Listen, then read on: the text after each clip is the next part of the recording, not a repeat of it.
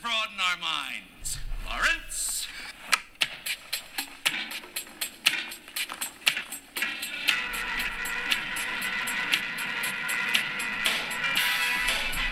From the Ancient One Studio, this is the Cubic Shenanigans Warhammer Podcast. Welcome to the Cube.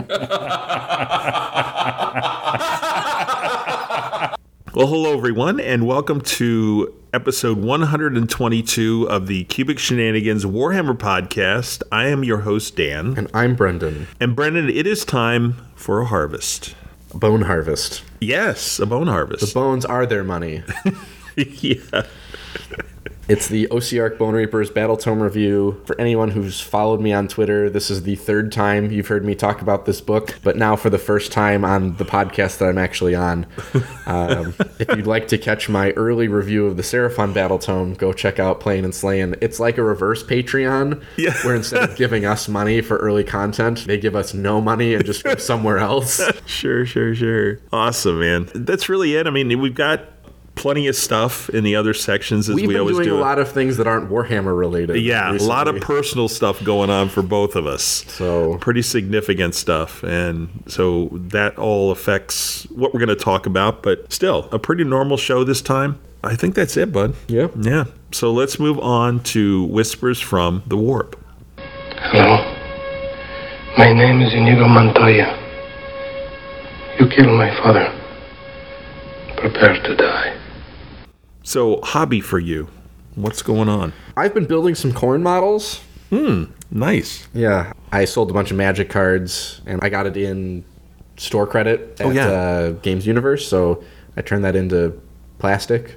Of course. okay, that's cool. Yeah, so just been building some of those. Not really had any time for painting, but did that. Okay. My hobby has just been buying a couple of things. I actually bought Very secret. Alarial. Okay. when and if I ever build and paint her, but she's there on the stack. I think you should. yeah, I think you're right. And then I'm going to give Spite Revs a try. Okay. I think my experience at Rubicon told me that I might need a different kind of hammer or an additional hammer to Dirthu. And so I'm trying to think about how I'm going to use them. So I've got a few boxes of them because you can, you know, upgrade them twice to 15, you know, Yeah, and they punch like, you know, crazy good. Yeah, we saw that, you know, with our Adepticon teams. Mike Butcher was running Drycha and, and some Spite Revs that were Galatian veterans. And Yeah. Mm-hmm. yeah, when you've got 60 attacks coming down range on, you know, threes and twos. and 10 to 12 mortals every time that goes because of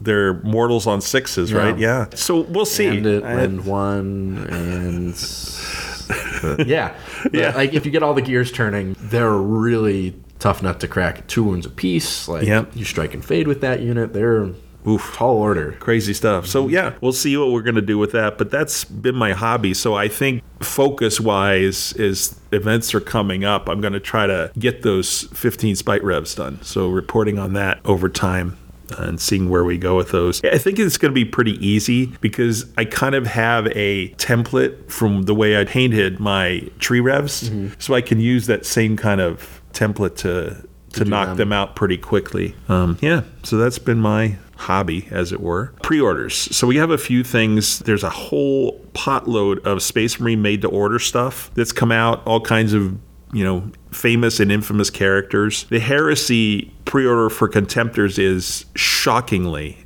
sold out. Whatever.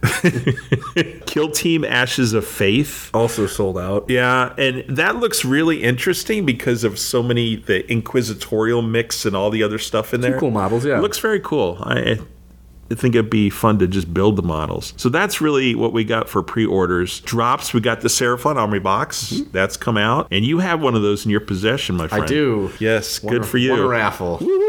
And then we have Underworld's Weird Hollow is out, and then there's a bunch of Titanicus stuff if you're into uh, that game in particular. So those are all things that are happening in terms of putting things on the table. Games played other than Sigmar. So two things for me. First, I have been hammering mechs whenever I get a chance in Mech Warrior 5 Mercenaries. Loving that game. Although I had this like super shock event happen. So I'm in the part of the map, the, you know, the kind of the the galaxy, whatever it is, where most of the difficulty for the missions I go on is ranges from maybe 15 to 25 somewhere in there.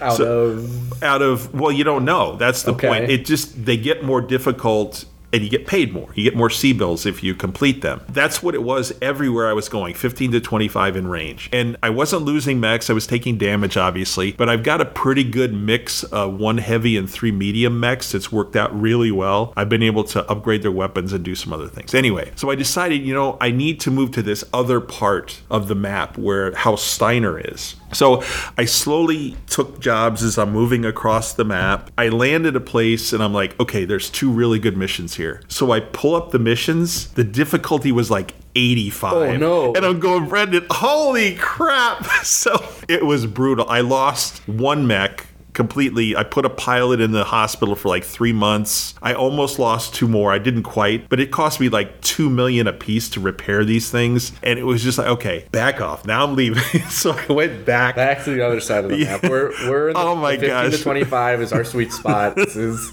It was just insane. I didn't believe that number at first, and I won, which was incredible, but it was nuts. Anyway, been enjoying that. The other thing that I wanted to talk about was recently Cindy and I, you know, took a vacation. We went to Savannah, which was lovely. It was really, really neat. But I had this amazing surprise that I never knew about Savannah. I have talked about playing a B 17 Flying Fortress Leader as a game and really enjoying that game okay. they have in Savannah, right out by the airport, the 8th Air Force Museum. Okay. I did not know that the 8th Air Force that was in, you know, Western Europe in mid 1942 actually originated in Savannah, Georgia. That is where they flew over it was either 2000 or 4000 aircraft originated their journey to England Oh. from Savannah. That's where they started out. The B 17s would fly into there and then head over. This museum was so cool because the game that I played, I've been using certain squadrons and certain groups, and I knew the Oh, and names of them. everything's there and- Oh, I'm seeing these banners like the 96th. I used them. I used the 305th. You know, and there was just this instant connection. The museum was exceptional in terms of history. It was kind of cool how, you know, you're thinking, oh, it's all, you know, about the 8th Air Force, but they started the exhibit by talking about pre-war Germany and they had all these Nazi like propaganda films up on the screens and so you were getting this feel of what Germany was and what the war was and kind of a feel for how the men who volunteered to be B-17 crew and pilots and stuff how they must have felt like it was more this this drive to fight this evil cuz you could see all the things they were seeing at the time so it was kind of neat they actually had rebuilt a B-17 was in the museum. You couldn't go in it, but you could see in it. Sure. And we both learned quite a bit. So that was a really neat surprise down there. It was fun. So that's me for non Sigmar stuff. How about you? I've been playing a lot of Advanced Wars 1 and 2. I finished the 100%ed the main campaigns for both of them. Oh, wow. So I've unlocked all of my COs. I've almost unlocked all of the maps. This is my favorite thing about older video games is like you can play against the computer and like it's designed for that gameplay. Like Mm-hmm. I don't have to go into online like matchmaking. Yeah. That's really neat. Um, I've just been chipping away through that, you know, trying to get all the unlocks of all the collectibles and music and things like course. that. And you and you get those by you know beating the missions in, in successful ways. And one of the things that's really cool about this is is in doing so, I've realized that like I never finished the game as a teenager. I can't remember what mission I would have been hung up on or or whatever. But yeah, I didn't have access to this character and that character, and you can only get them by doing this very particular thing. So that was pretty cool. Neat. I decided to up the difficulty another notch in Formula One. And I guess whatever setting I changed was meaningful because now it's much harder. so I'm not at the place where like I'm ready to like take damage and extend the races to like have to do pit stops and those kind Okay, of things. sure. But, like now finally like you are actually like I'm in seventh and I'm having a hard time Oh. with the guy in sixth and I'm trying to defend from the guy in eighth. And I'm like, okay, this is really You actually have to fun think about it yeah, for, I- for I a was change. like, yeah. this is so. I don't remember what setting I changed specifically, but I was like, okay, like now we're in business. Great. But you're enjoying it in the yeah. change. Oh God. Yeah. There's like a level of frustration that I'm good Mm-hmm. with, and like this is like, okay, I'm being challenged. I have to learn how to do this better to do more. Okay. Very cool. Yeah, that was uh, That's great, man. Great stuff. All right, Sigmar games. Why done nothing? yeah, none for you. You've done some prep I've for had some practice games. Yeah. for your KC Open team event. Yep, for the Kansas City teams, Nick Raverty and I have been, you know, practicing under the cover of darkness and Sure. you know, using just empty bases, you know, so that no one knows, you know, what we're doing. Yeah, it's not what we're doing at all. We've A lot of proxies, though. yeah, a lot of I'm proxies, sure. you know, just trying to get the right things figured out. List locked on Friday. You know, we are actually recording on a Sunday for once. Yes. So we had our list locks. We're locked in. Got to get the reps in. Got to know what we're d- ready to do. I'm excited. I love Team Warhammer. You know, we're Yeah. two weekends away from that. Yeah, and two Sundays we'll be in the finishing up round five of Yes. six. Yeah. Hopefully, the next time everyone hears from me, that's I'm in a good mood. I'm sure you will. yeah, be. hopefully it goes better than Rubicon for me. Well, you're playing an army you want to play. You're playing an army you. I'm That I sure know how to whatever it is, play. Mm-hmm. you know how you're gonna. You enjoy whatever it is you're playing. So yeah, I'm sure there's the result will be very different. Yeah, feel good about our pilots. Feel good about our lists.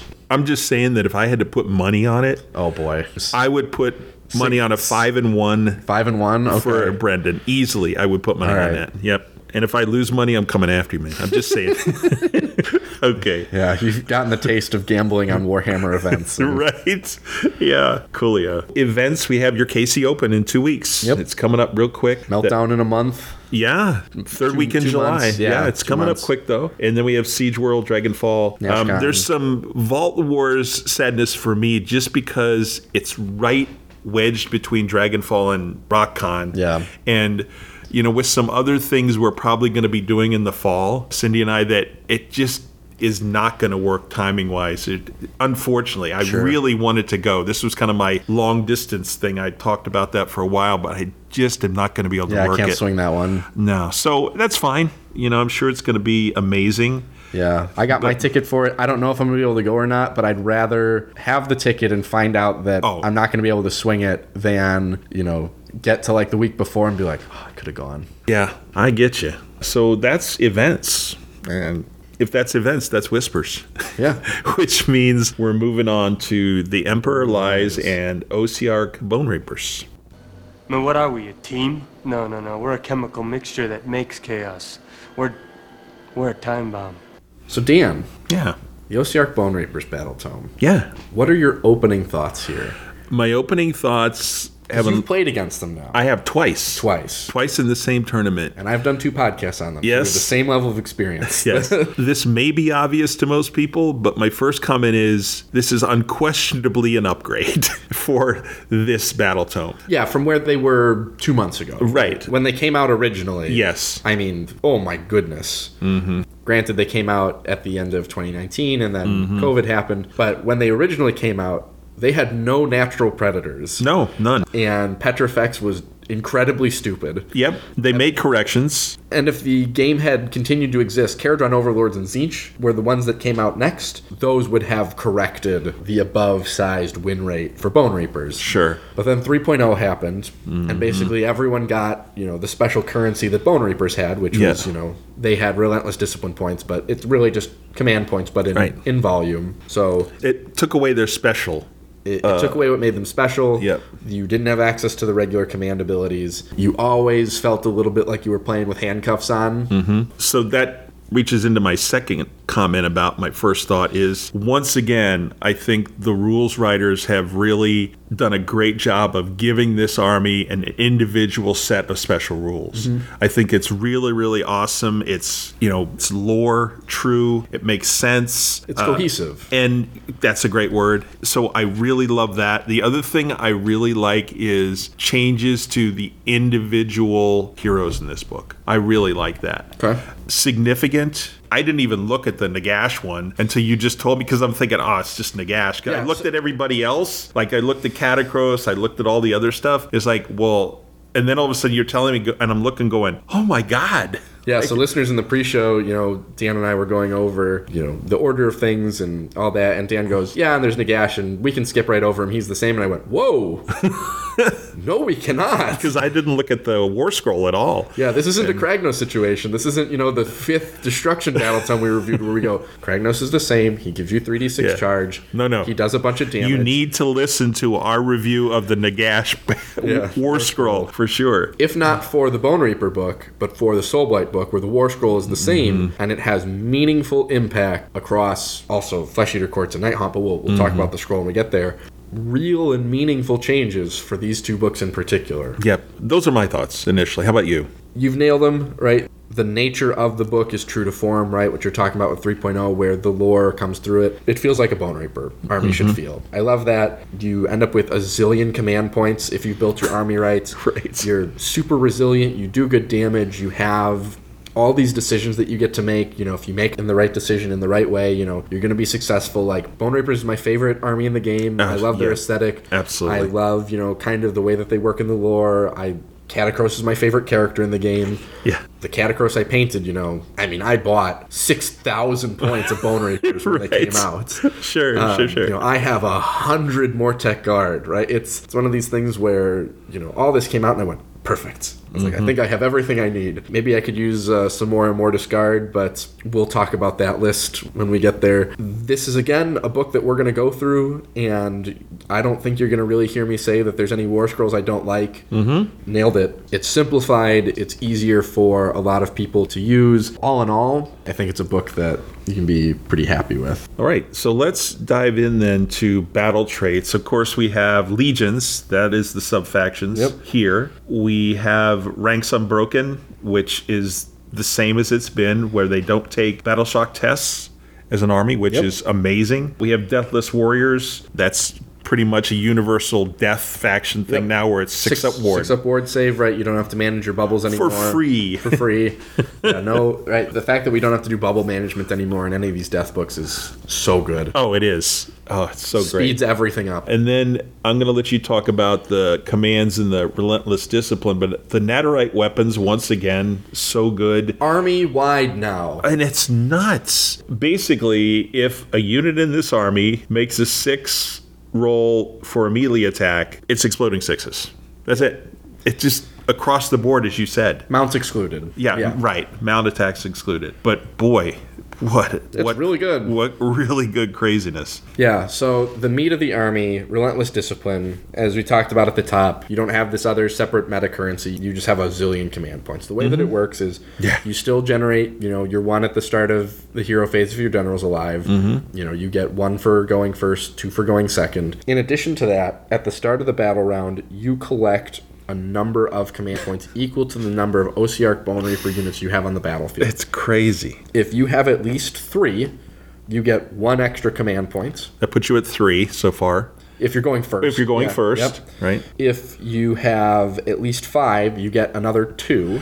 Now these are all cumulative. Yep. So now we're up to five. And then if you have at least seven uh, units on the Nuts. battlefield, you get another three. You start if you're going first with eight command points Assuming you've built your army A- in- appropriately. appropriately. yes. Right. You, but you- still, the potential for that many command points. Yeah. Right. It's oh my And gosh. as we talk about the heroes, there are a lot of command points that you get for free. You ask yourself, what are you going to do with all these command points? Mm-hmm. Well, they have something that are called OCR commands. I just want to clarify one thing, Brendan. So it says when you receive your starting command points. Mm-hmm. So that would be at the start of every battle round. Every battle round. Every okay. battle round. So this additional command point piece rolls through the game. It's not just at the beginning of the game. Yeah, at the start of every battle round, you do this check. Okay, perfect. Just And to that's, clarify that. You, know, you do that check once you know who's going first and second in the turn. Yeah. So, Crazy. Okay. so you're going to ask, what are you going to do with all these command points?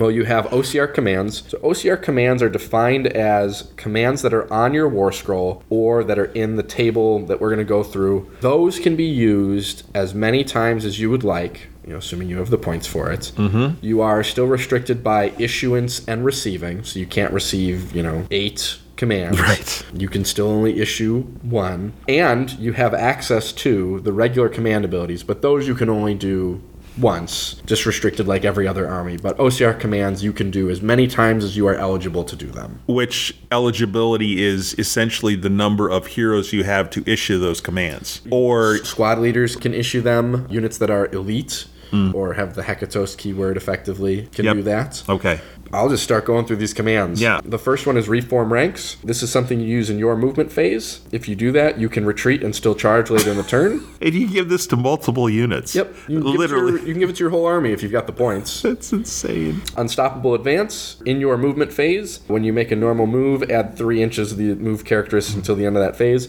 Sure. That means that you can't run and add three inches to it, though. Right. Runic Constructs is at the end of your movement phase. you get to pick an OCR Bone Reaper's units that's more than three inches from all enemy units, and you can heal up to D3 wounds allocated to that unit, or if no wounds, you can return a number of slain models to that unit that have a combined wounds characteristic of D3 or less. Perfect. Counter Strike you use at the end of the enemy I charge phase really like this one. It's and one of my after two an favorites. enemy unit has finished a charge move, the unit that receives it must be within three inches of an enemy unit that made a charge move in the same turn and more than three inches from all other enemy units. You had one to wound rolls for attacks made with melee weapons by that unit in the following combat phase. Perfect. Pretty good. Adding one to wounds always awesome. Impenetrable ranks. This one is crazed. So you can use this whenever you are picked as the target of an Nuts. attack. Not phase specific, right? This isn't Yep. Night Haunt where you can only use it in the shooting and the combat phase. Right. This is whenever you are picked as the target of an attack. It can be an unleash hell, it can be a hero phase fight, you know, perhaps your opponent fights in the movement phase. Mm-hmm. You add one to your ward rolls for that unit for the purposes of the Deathless Warriors. There's some other things that get you improved ward save. This would not apply to that. This is specifically to Deathless, Deathless Ward. Warriors. But it means you're giving that unit a five up ward. Correct. And I experienced this both times I played. It, it was just so devastating. Yeah. Oh, Anything else that would modify Deathless Warriors, that would also apply here. But if it's just a different ward save, like when we talk about Morgas, not applicable. Yeah, this is specifically the Deathless Warriors ward save. okay, got it. Bludgeon, you use this at the start of the combat phase. The unit that receives it improves their Ren characteristics, of their melee weapons by one. Poof. And the last one, unflinching coordination, which I don't think is very good. Yeah. In the combat phase, after a Bone Reaper's hero has fought for the first time in that phase, the unit that receives the command must be a Bone Reaper's unit that has not fought in the combat phase within three inches of an enemy unit. That's wholly within 12 inches of that friendly Bone Reaper's hero. That unit fights immediately, uh, Hmm. and you can't use this to stack consecutive hero Like an fights infinite kind yeah, of a well, thing. It, yeah, it wouldn't be infinite, but, But it- you know, if well- you're going first and you use this command on another hero who fights and gives the command to another, It'd be hero like chain lightning who, almost. who fights, who gives the command to a unit. You fought with four units. Now your opponent gets to go. Not good. Not quite. Pretty solid battle traits. You've got a lot of commands Mm. to pick from. A lot of those are versatile. And then when we get over to talking about what the units can do, you know, you're going to be faced with some decision points. Next, we're going to talk about legions because the legions are really, really, really non-specific in terms of you know like making units battle line or Mm-hmm. really incentivizing a very particular thing. There's one of them in here that Talked that really about do one exception to that, but where it's hyper, hyper, hyper specific. But for the most part, you could field exactly the same army, just change the legion, and your army plays totally differently. yep. All right. Which one, which one do you want to start with, Dan? I'm going to start with Mortis Praetorians. I've got right. two favorites in here of the six. So once per turn, during the enemy charge phase, after an enemy unit finishes a charge, you can pick one friendly Mortis Praetorians unit within 12 inches of that enemy unit and more than three inches from all enemy units. That unit can attempt a charge. It's like countercharging. Yep. It's so good. Because in a lot of cases, you're going to be within range to do that and easily make the charge in a lot of cases, depending on how you have your army set up. what I've found is it can be very difficult to set up sometimes. Okay. So the mechanic is very interesting and very good. Sometimes getting the setup right on your side can be difficult to execute on, but the threat of it is Yeah. sometimes enough for your opponent to go, "No, I'm good. I don't Mm-hmm. want to charge over there. Yeah. I don't want to be within seven inches of your unit of six necropolis stock. Sure. No, no, thank you. Okay. I'll go Petrifex Elite.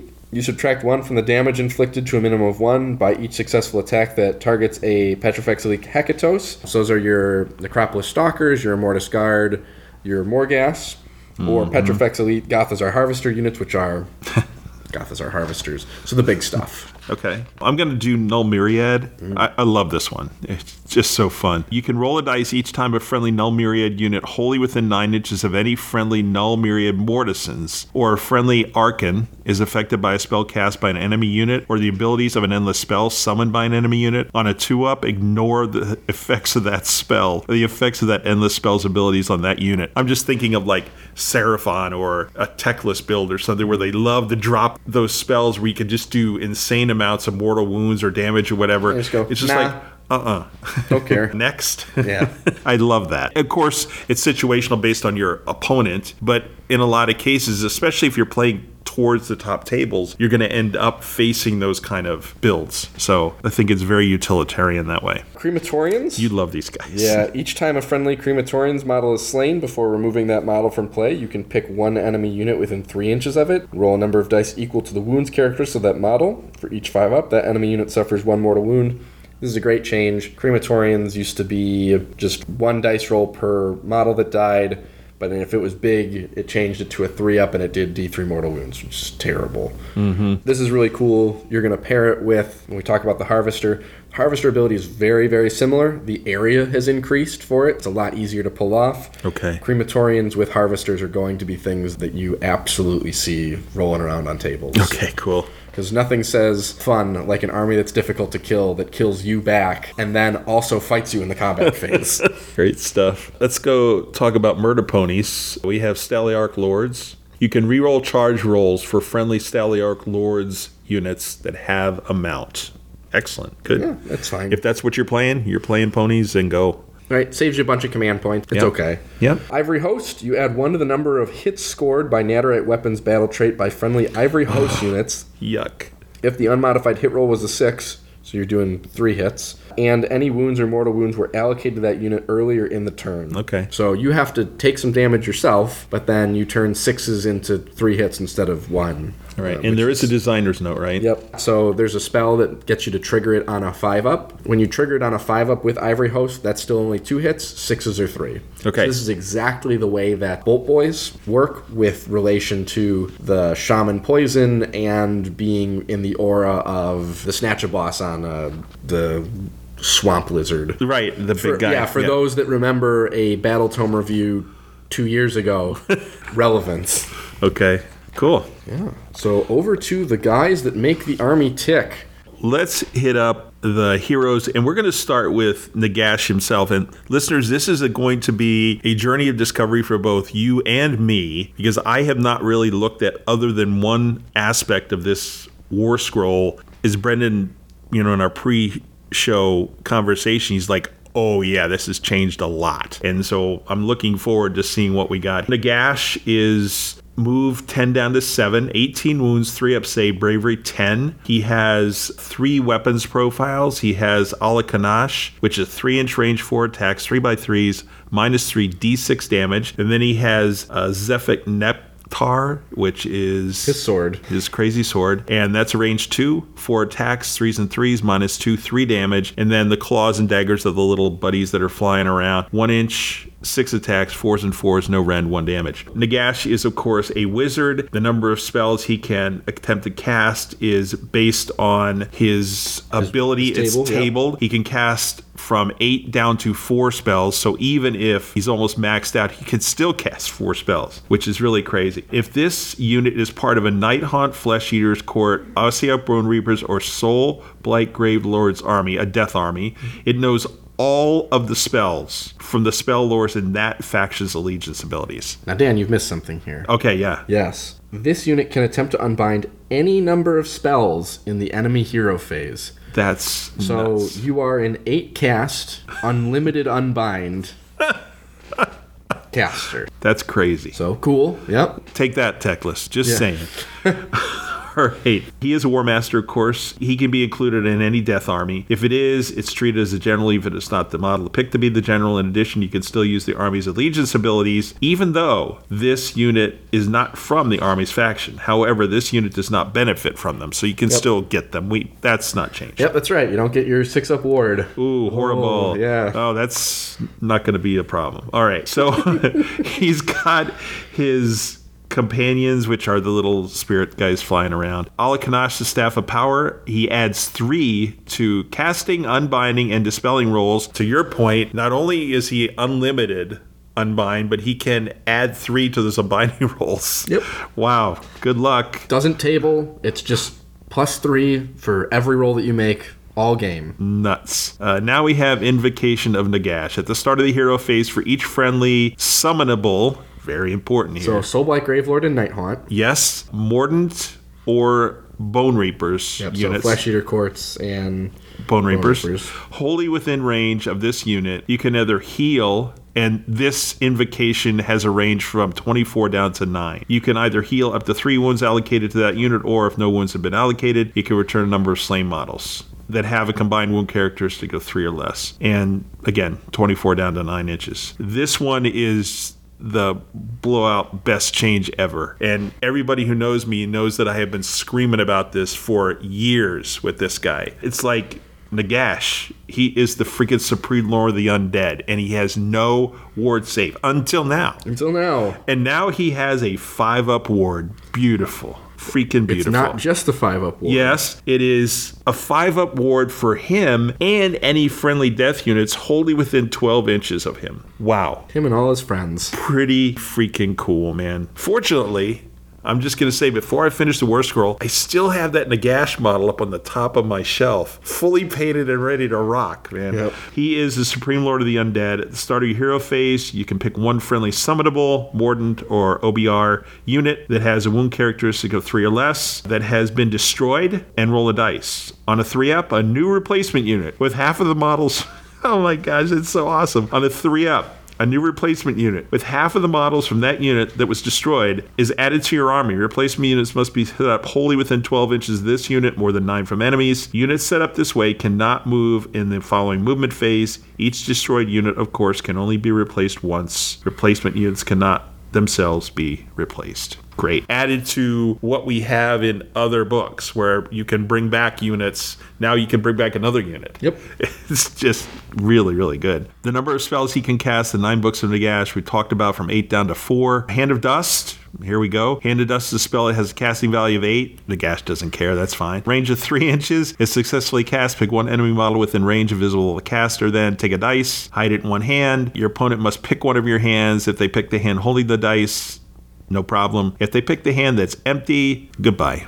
Goodbye. Model is slain, yep. All right. And then Soul Stealer is a spell that has a cast of 7, range 24. Successfully cast, pick one enemy unit within range, visible to the caster. Unit suffers D3 mortals. If the unmodified modified casting roll for this spell is 9, and this spell is not unbound, that unit suffers D6 instead of D3. So you can heal up to one wound that has been allocated to the caster, the gash, for each mortal wound caused by this spell that is not negated. So he can heal himself, in addition to having that 5 up ward. Yep. Oh, Brendan, so good. He's spendy.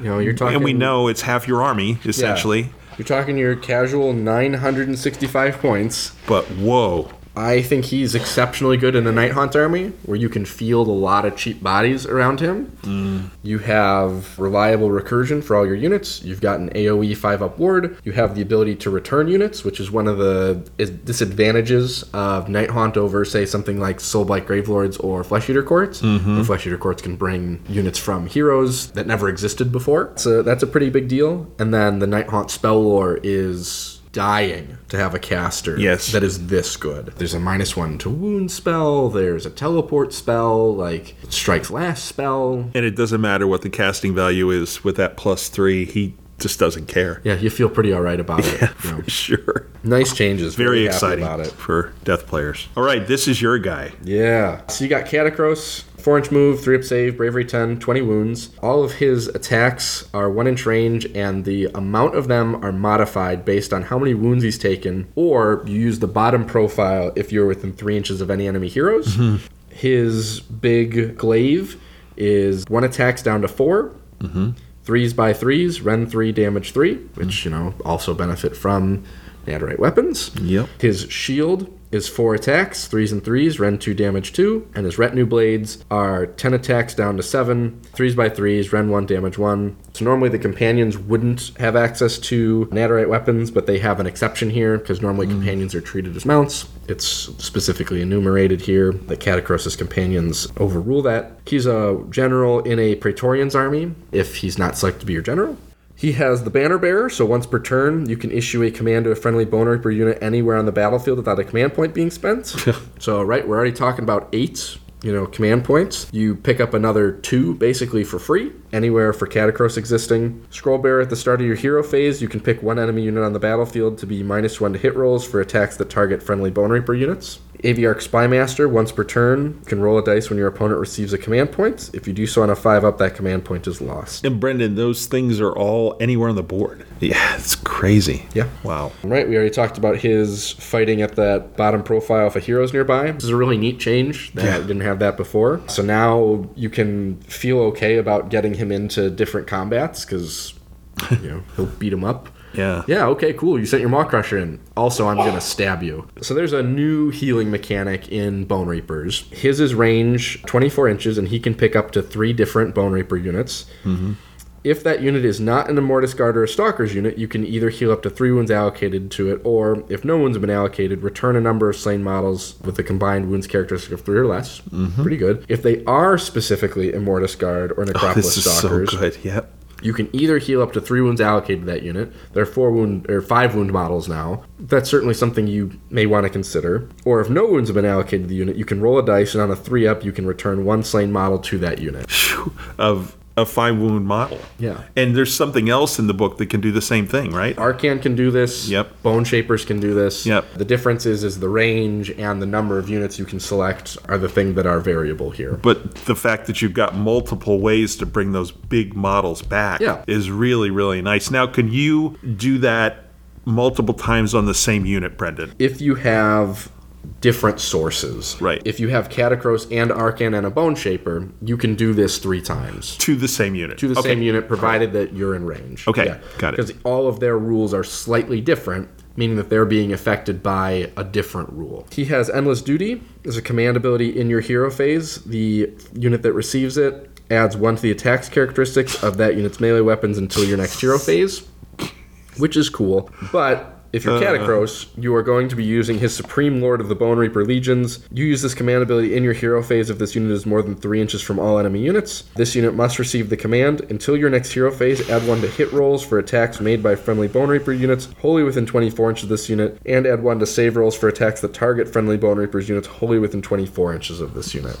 Awesome. That's crazed. Super good. For what he does, he's, not that He's many. only though, right? 440. Oh, that's nothing Yeah. compared to some other heroes. yeah. 440 point heroes. He's doing a lot more. Oh my gosh, yes. All right, Arkin, move 16 down to 7, 14 wounds, 3 up save, 10 bravery. He has all kinds of stuffs. We'll start at the bottom with his buddies, the little ghosty guys. 1 inch range, 6 attacks, 4 by 4s, no rend, 1 damage as expected. The Ebon Claws on his mount, 1 inch range, the attacks go from 6 down to 3, 4 by 3s, minus 2, 2 damage. Then he's got Kanash An, which is two inch range, one attack, fours by threes, minus one, two damage, and then Zephyr Car, which is one inch range, one attack, four by threes, minus one, two damage. All right, he is a wizard. He can attempt to cast three spells and unbind three, which is really cool. If he's part of an Bone Reaper's army, it knows all of the spells from the Bone Reaper's lore. It is a War Master. It can fly. It has a mount. It has little buddies. It is the Feaster of Souls. Each time this unit fights, after all of its attacks have been resolved, you can heal up to a number of wounds allocated to this unit equal to the number of wounds and mortal wounds caused by those attacks that were allocated to enemy units. Great. To a maximum of six. Yep. This, is This a is rule. very common in the Soul White book. That's what I was thinking. So, yep. Looking so you through that used to book. only heal two wounds. So Arcan picked up a couple extra wounds and picked up another point on his save,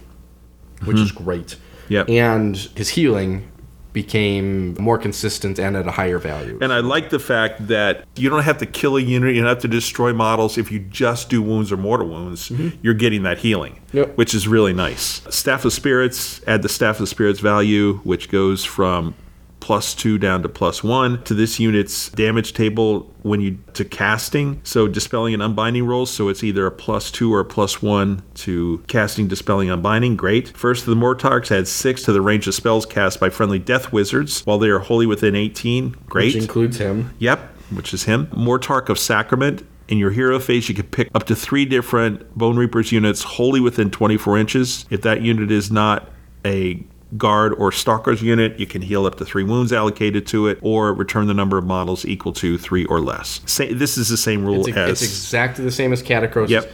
The difference is, is it's the Mortark of Sacrament versus the Mortark of the Necropolis, which means that there are two different rules, which means that both could be applied Okay. to the same unit. perfect. And then we have Curse of Years, of course, the classic. Arcane Classic spell. Curse of Years. is a spell that has casting value of 6 and range of 18. If successfully cast, pick one enemy unit within range visible to the caster. Roll 10 dice. For each 6, that unit suffers one mortal, and you can roll another dice. Then for each 5 up, on those extra dice, the unit suffers one mortal, etc., etc., etc. You can keep rolling in this way, causing mortal wounds and reducing the roll needed to cause them by one each time until either no mortal wounds are caused or the enemy unit is destroyed. Rolls of one always fail. Listeners, you might want to go back to our recap of of the Rubicon event and my poor opponent who got one mortal wound out of 30 rolls That's tough. an exception. That is absolutely spiking in the other direction. Very unlikely to happen. So, I really do miss that, like, one's, like, it became an auto kill for the unit. yeah. Because it's hard to do. Like, Yeah. mathematically, it's difficult to do. Yes. But like if you roll three or four sixes in that like of ten, you're thinking I can Hmm. do it. Like I've done it to like two units where one's killed. Okay. That was something where you and your opponent, you know, were sitting there on pins and needles, going, "Oh my god, is it? no. Oh, four up. Oh, oh, one gets through. Three up. Ooh." I understand why they did it this way. I do miss. uh, Yeah, and, of and it's course been a you do. long time since the rule worked that way. Well, that's one of those moments in Sigmar or any game like this where something like that happens very infrequently, but when it does, it's just one of those memorable moments that Yeah. you can't ever, ever stop thinking about. So, very cool. Next up on our named character list here is the Arch Cavalos Xantos.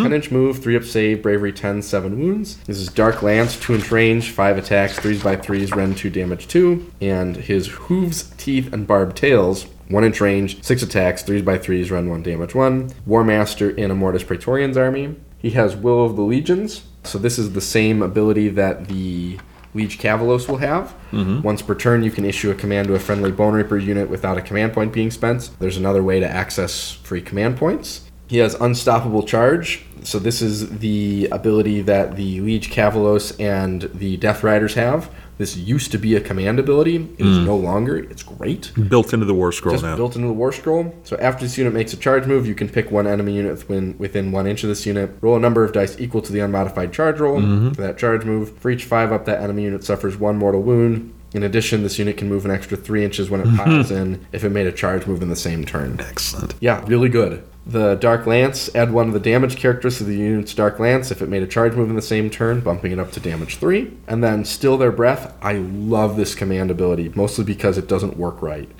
Okay. So this unit must receive the command, and until your next hero phase, add one to wound rolls for attacks made with melee weapons by friendly Mortis Praetorian unit while they're wholly within 12 inches of this unit. Mm-hmm. So you use the command ability in the combat phase, Mm-hmm. and you hold a plus one to wound aura until your next hero phase, Wow. which saves you command points later to do other things. Hmm. Mm-hmm. It's silly. Wow. And now we get to the little guys, huh?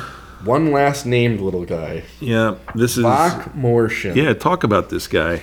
Bach Morshin finally He's the lawyer. is probably worth his points. Okay. He is for 140 points, yes. a two caster who is 5 inch move, 4 up save, bravery 10, 6 wounds. Mm-hmm. He has a shooting attack, the gaze of death, 12 inch range, 1 attack, 3s by 2s, rend 1 damage 2. Hmm. That's exactly why you're taking him. Yeah. The staff of retribution, Of course. Uh. 2 inch range, 2 attacks, 3s by 3s, rend 1 damage 2. Again, not bad for a wizard. No. 2 cast, 2 unbind, knows the whole lore. For 140 points. Hmm. That's crazed. we are going to have a difficult time talking about the Bone Reaper lore because all six of them are, good. Good. Yep. He has Contract and a Gash. At the start of the moot combat phase, you can pick one enemy unit within three inches of this unit and roll a dice. On a three up, your opponent must spend a command point to pick this unit to be the target of that enemy unit's attacks in that phase. Interesting way to lock an opponent up. It's just a little weird. Grim Wardings subtract two from bravery characteristics of enemy units while they're within 12 inches of this unit. And if the enemy general has been slain, subtract three from the bravery characteristics of his units instead of two. Wow. It's neat. Yeah. He's got a spell, the Mortal Touch, casting value of a 7. You're never casting this, really. Range of 1 inch, which cannot be modified. Pick one enemy unit within range invisible to caster. On a 4 up, that model is slain. So it's basically a short range Hand of Dust without all of your bonuses to cast. Yep. And you must measure it from the caster, and you cannot modify the range. So you can't pair him with Arcan to make a 7 inch Mortal Touch Okay. which is kind of a bummer. 140 points. I think there's actually use for him now. He was one of the single most useless characters in the game before, and now I could see people taking him absolutely for legitimate and completely normal reasons. Yeah, I mean, especially when you're talking about the lore itself, when we get there, the fact that he can cast two of those spells in that lore. So it's a really good Yeah. lore. Okay. So we have the Ossifactor. He's a new guy, right? Yep, he is the new guy. Yep, he's got a five inch move, five wounds, four up save, ten bravery. He has his ossified talons, one inch range, three attacks, three by threes, minus one, two damage. He is a one by one wizard. He has refined creations. In your hero phase, you can pick one friendly harvester. Crawler or Morghast unit, wholly within 12 inches of this unit, and pick one of the following augmentations to apply to that unit until your next hero phase. The same unit cannot be picked to benefit from this ability more than once. First is ossified barbs. Improve the Ren characteristic of that unit's melee weapons by one. Yeah, Excel- it's, it's all right. Yeah. yeah. Accelerated calcification. First wound or mortal wound caused to that unit. Each phase is negated. Okay, depending. I mean, if you got you know a five or six wound model in there, that might be worthwhile. And it's going to die if it's only got one left. Enhanced claw span. If the unmodified hit roll for an attack made with a missile weapon by that unit is six, that attack scores two hits on the target instead of one. Make a wound roll and save roll for each unit. Uh, then empowered ossification, casting value of five, range of 24. If it's successfully cast, pick up to three different friendly harvesters, crawlers, or morghast units in any combination that are wholly within range to benefit from the refined creations ability instead of one unit. Wow, that's really good, Brendan It's pretty good. you could end up improving the rend on like three more gas units by one. Yep. Ooh, it's only got a casting value of five. That's pretty sweet. Yeah, not bad. Woof. Okay. Next up is the Bone Shaper. 5 inch move, 4 up save, bravery 10, 5 wounds. Ossified Talons, same as the Ossifactor. 1 cast, 1 unbind wizard. The Bone Shaper has the same healing mechanic as Arcan and Catacross. The difference is, is he has to pick a unit within 6 inches, not wholly within, just one unit. But everything else works exactly the same. And then his spell is Shardstorm, casting value of 5 and range of 18. Pick one enemy unit within range invisible. Roll a number of dice equal to the number of models in the unit. For each 5 up, that unit suffers 1 mortal wound. Okay. It's a good and useful hero. Okay. And then we have Soul Mason, the guy on the little bone Mm-hmm. Little throne. chair. Five inch move, six wounds, four up save, ten bravery. It has the Soul Mason staff, two inch range, two attacks, three by threes, minus one, two, and then the claws are the same. He is a two by two wizard. He has a mount. The Mortec throne is his rule at the end of your hero phase. Before we get too far, he's a two cast, two unbind wizard who knows the whole lore. Oh, there you go. Yep, he's like 160 points. Vogmorian. Yep. Yeah. very nice. Uh, at the end of your hero phase, this is the Mortec throne again. Yep. Roll a dice for this unit on a one. Nothing happens. Two to five. You can immediately attempt to cast Soul Guide, which is his spell. All right, three caster. Yep. Yep. Uh, even if the casting attempt has already been made for that spell, wow! You fail, you get to try again. That's pretty nice. Mm-hmm. Or you succeeded and you get to do it again. Yeah, and then on the six, you can immediately attempt to cast it D three times, even if a casting attempt has already been made. Wow. So Soul Guide, is it worth it? Well, here we go. It's a casting value of six, range of twenty four. If it's cast, pick one Mortec Guard or Death Rider's unit, wholly within range, invisible to the caster. Add one to wound rolls. Yeah, it's worth it for melee weapons by that unit until your next hero phase. Wow. And he can end up casting that on multiple units. Yep. Wow. Very, So very a three good. caster where two of those spells are coming from the lore, and you're hoping to roll a two up so you can cast Soul Guide. Ooh. Yeah, seems all right. Yeah, no kidding. Then you've got the Soul Reaper, who is the one War Scroll in this book that I will tell you doesn't make any sense and is useless. Okay. The only reason you take him is if you don't have enough points for a Bone Shaper or an Ossifactor. Okay. And sorry, even that's not true. He's the same number of points as those. Okay. There's 120. So right now, there's presently no reason to take him. Okay. Five inch move, four up save, bravery 10, five wounds. He has a scythe, two inch range, three attacks, threes by threes, rend two, damage two, so he gets a little more rend. One cast, one unbind wizard. When he fights, you can say you're going to unleash a reaping strike. You add two to the attacks characteristic, but that unit can only target models or enemy units that have five or more models in that unit. Fine. And then Soul Blast, casting value of a 6, range of 12 inches. If successfully cast at the start of any one phase before your next hero phase, you can pick one enemy unit within range and visible to the caster. That unit suffers D3 mortal wounds, and if it's within 3 inches of the caster, it suffers 3 mortal wounds instead of D3. It's basically Yawn. better Arcane Bolt. But that is not why you take him, right? Right, Like there's right. He doesn't add anything. It's very frustrating. Yep. So Dan, we've got the Liege Cavalos Yeah. up next. Nice. Yeah. Murder Pony leader. Herd of ponies. Yep. And he has 10 inch move, 7 wounds, 3 up save, 10 bravery. He has the Commander's Blade, which is 1 inch range, 5 attacks, 3 by 3s, minus 1, 2 damage. And then the Pony, 1 inch range, 6 attacks. Wow, 6 attacks. All right. 3 by 3s, minus 1, 1 damage. And the will of the legions once per turn, this unit can issue a command to a friendly Bone Reaper's unit without a command point being spent. Sweet. All right. Now, that's a command that would be any command, including the Bone Reaper's commands, correct? Yeah. Okay, coolio. Then Unstoppable Charge, we talked about that, I think, already. After this unit makes a charge move, pick one enemy unit within one inch of this unit, roll a number of dice equal to the unmodified charge roll on a 5 up, one mortal wound. In addition, it can move an extra 3 inches when it piles in. Endless Duty. You can use this command ability in your hero phase. The unit that receives the command must be a friendly Bone Reaper's unit until your next hero phase. Add one to the attack characteristics of that unit's melee weapons. Very cool. All right, and I think that's it, isn't it? Mm-hmm. That's it for heroes. The only other hero that's left in here is the Warband. We don't talk about those on the show. I will tell Not you though, very often. He's pretty good. He's got a really good spell that when you pair it with Arcan can basically turn off enemy units, Oh, which is pretty neat. oh, cool. Yeah, he's worth looking at. Okay. Coolio. So let's go talk enhancements, Dan. yeah. So, do you have a couple that you like? Yeah, I have a couple that I like. Okay, good. Mm-hmm. So the first one I like is diversionary tactics. You subtract three from charge rolls for enemy units that attempt to charge within 12 inches of this general. Mm-hmm. Just a big area. If you put it on a leash Cavalos, that Yeah. you're minus three to charge. So if you're 20 three inches points away, total. you need to roll a six. If you're seven inches away, you need a 10. If you're nine inches away, you need a 12. Yeah. Yeah. So your hammer guys, Stormcast, that drop within seven. No, they drop within ten actually. You're at seven, yeah, but Yeah. you need to roll that 10. yeah.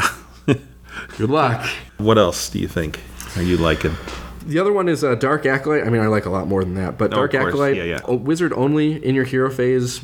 The first spell this general attempts to cast that phase is successful. That spell cannot be unbound. Perfect. That's so great. Mm-hmm. you know, it doesn't matter that you're playing against you know Nagash. If you cast a spell that needs a five and you roll a five, No unbinding. it goes. Excellent. I like show superiority. While this general's on the battlefield, roll a dice before your opponent spends any command points. To use a command ability on a five up, your opponent must spend two command points. Okay. It's kind of like the Lumineth deal with that they can do that, but it's on a five up. Yep. So that's the issue, I guess, with that one. The other one I like is Aura Sterility. Not too bad. Subtract one from hit and wound rolls for attacks made with missile weapons that target friendly Bone Reapers units wholly within 12 inches of this general. But not everybody that you're going to play have missile weapons.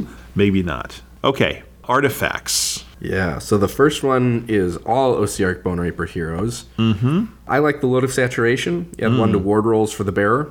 Nice. That means that you can get that character down to a four up ward with the um, command ability. Yep. This would apply as stacking for that. Okay, I like Mind Blade. I think it's really cool. Pick one of the bear's melee weapons at the end of the combat phase. If any wounds or mortal wounds caused by attacks made with that weapon were allocated to an enemy hero in that phase, and that hero is not slain, that hero cannot carry out heroic actions for the rest of the battle. That's pretty good. Obviously, you'd want to put that on somebody who's, you know, I was thinking like a Liege Cavalier Yep. or someone like that. That's Makes- exactly who you'd give it to. yeah, that would be really, really cool. Shutting and you could do this to multiple heroes if you end up killing that when you go after another one and shut that one down too. Yep. Pretty cool. Use the command ability to retreat and charge. Yep. You just ping around from hero to hero and All right, cool. Then the next one is Mortisans Only. Okay. So Dan, what, what was your pick? I from picked Mort- two. The one I think that I like more is the Artisan's Key Okay. for the Bone Shaper. Before you use the bearer's Bone Shaper ability, roll a dice on a three up. You can either pick two units within six inches of the bearer to be affected by the Bone Shaper ability instead of one, or you can pick one unit within six inches of the bearer to be affected by the Bone Shaper's ability twice. Not bad. Yeah. Not bad at all, depending on what, unit it trying to is. do. Mm-hmm. Yeah, so I think that's really good. Well, I, I think it's good for any unit. You can get six Mortec guard back. Mm-hmm. You can heal a pony and then get a pony back. Mm-hmm. You can heal stalkers or try and get two stalkers back. Yeah. You can get two ponies back. That's It's- pretty powerful. right? It's effectively six wounds worth of return power, Yep. or potentially ten. You know, if you roll two three ups for bringing back stalkers, Mm-hmm. that's good. The other one is the Gothazar Cartouche. Ah, that was my second choice. Os Okay. effector only. Add one to wound rolls for attacks made with melee weapons by friendly bone reaper units wholly within nine inches of the bearer. Probably looking at all this, you're like, why are there so many plus one to wound? Well, when we get to talking about the units, a lot of them wound on fours. Yep. So having plus one to wound somewhere Where you're going to have reliable three up wounds is. is a pretty big deal. Yep. And now, Brendan, we talk about Yeah, we got to make some choices here. one of the most amazing spell lores in the game, I think you could argue. I, I think there's. It's very competitive with some. It's up there. Um, yeah, Yeah. it really is. So, what was your first choice? Um, I, th- they are all good, listeners, by the way. We're making choices of best of the best almost in this case. yeah, so I think uh, Drain Vitality is where I start. Casting value of a 6 and range of 18. If successfully cast, pick one enemy unit within range invisible. Until your next hero phase, subtract one from hit rolls and one from save rolls for attacks that target that unit. That's so good. Minus one to hit on a unit, and then they're minus one to save. yeah, I think so. I picked Empower Natarite Weapons, which is one both my opponents, I mean, everybody seems to be using that. it's a good one. Yeah. Spell has a casting value of 5, range of 24. If successfully cast, pick one Bone Reaper's unit wholly within range, invisible to the caster. Until the start of your next hero phase, the Natarite Weapons Battle trait triggers on an unmodified roll of 5 up instead of a 6 up. Wow. Exploding fives. kind of. Let's do them all because I think they're worthwhile talking about, Okay, Brendan. sure. I think we should. What do you got for another choice? Uh, so I'll go with Soul Release because this is the first time we've ever seen a rule that really works like this. Okay. Casting value of a five. If successfully cast until your next hero phase, enemy reserve units and enemy summoned units, see 4 Rule 3.1, Yep. cannot be set up within 12 inches of the caster. The range of the spell must be measured from the caster, even if an ability would allow you to measure it from somewhere else. Yeah. One of my opponents had this. Yeah, I don't know that it's relevant for you because you are right. You were playing trees. You don't have summoning or No. reserve units. No. but there are a lot of units that depend on that completely. Yep, or yep. in a meaningful way, and you can basically zone out a diameter of. 25 plus inches depending on who's doing the casting. or summoned units, or again, we talked about the the hammer guys, the annihilators, right? They'd have to be at 12 inches. Mm-hmm. Yeah.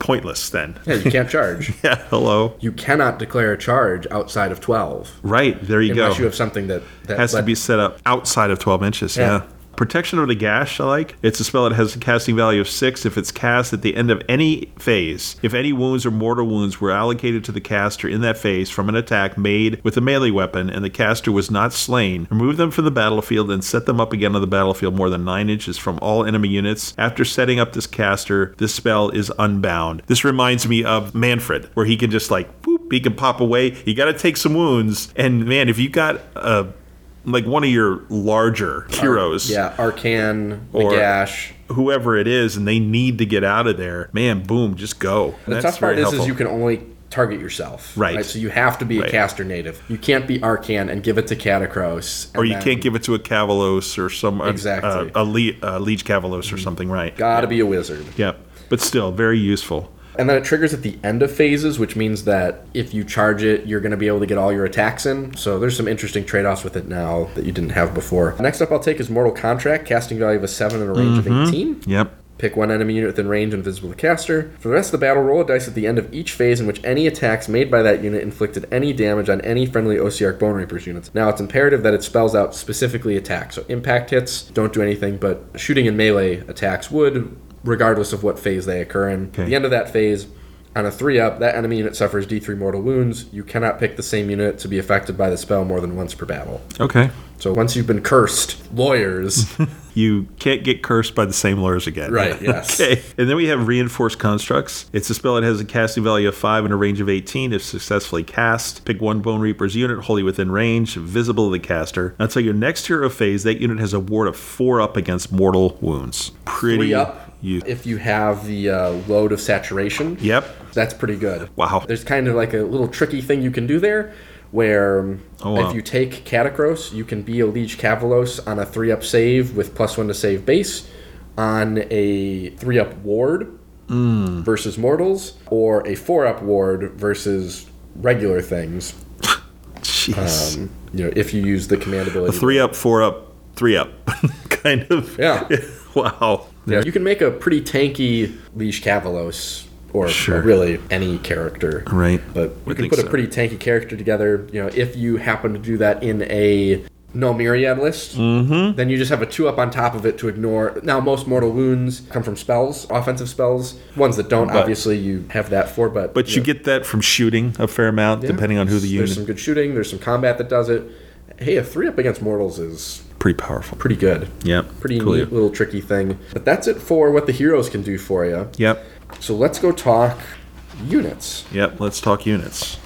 Here's to five miserable months on the wagon and all the irreparable harm that it's caused me. Are you about ready? I am ready, Dan. Okay. Unit time. Mortec time. guard, man. So these are your basic foot troops, Mortec Guard, 4 inch move, 4 up save, bravery 10. one Did you move. just say basic? Yeah, basic. yeah. they have to pick between their blade and their spear. The blades are 1 inch range, 2 attacks, 3s by 4s, run 1, damage 1. The spears are 2 inch range, 2 attacks, 4s by 4s, run 1, damage 1. It was great. Both have a built in rend profile.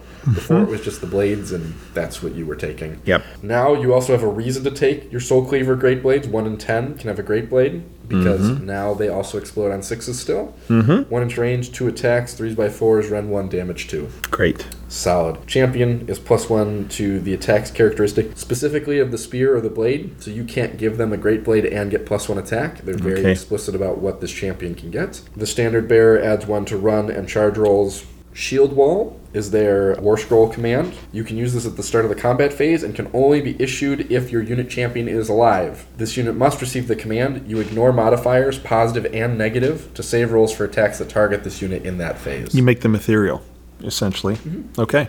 Yes, there's times where you want to use all out defense, there's times where you want to use this. And it's having another tool in your pocket to make the right decisions in the right place at the right time. Sure. And Mortis guard. So these next two units are the big units. Yeah, they, Yep. uh, boy, Immortus Guard went from the single most useless unit in the war. Not in the anymore. book, you know, Not anymore. competing with Vok Mortion for why on earth would you take this to now fundamentally is going to work as the archetype as a spam list.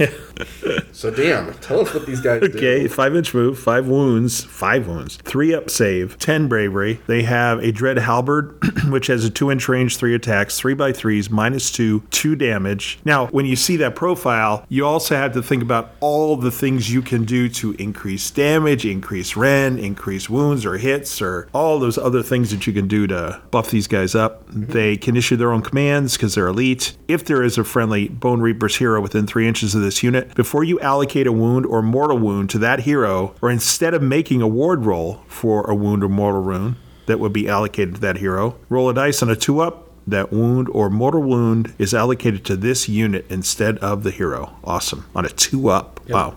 Nice. And then we have Crushing Assault. You can use this unit's command ability once per battle after this unit has fought for the first time in the combat phase. The command can only be issued by a model in this unit, and this unit must receive the command. This unit can fight for a second time in that phase. The strike last effect applies to this unit when it fights for the second time, but man, Brendan. Three attacks, three by threes, minus two, two damage. And you can put what unit of six of these guys? Uh, you can actually bring them up to a unit of nine if you Nine. want. They are battle line if your general's a Mortisan, which is all of the smaller foot heroes. The volume of damage. Wow. So Man. there's a list archetype going around right now that is Catacross and five units of Immortus Guard. right, he hands out plus one save. So they are natively a three up ignoring rend one, uh, or a two up against no rend. Obviously, you're gonna have access to God. mystic shields and all out defenses and things like that. And you put them in Petrifex Elite so that they're reducing incoming damage. Very, very, very difficult units to remove. Right, because Catacross is gonna, you know, be picking three units to return models to. That is a list structure that's going around now. Okay. We'll see how long that lasts. They're 200 points. We'll see how long they For three, 200 points. okay. Yes. Mm. Next up are their Blender Men friends, the Necropolis Stalkers. Six inch move, four up save, five wounds, ten bravery. You have the Dread Falchions, which are a one three choice that you can make.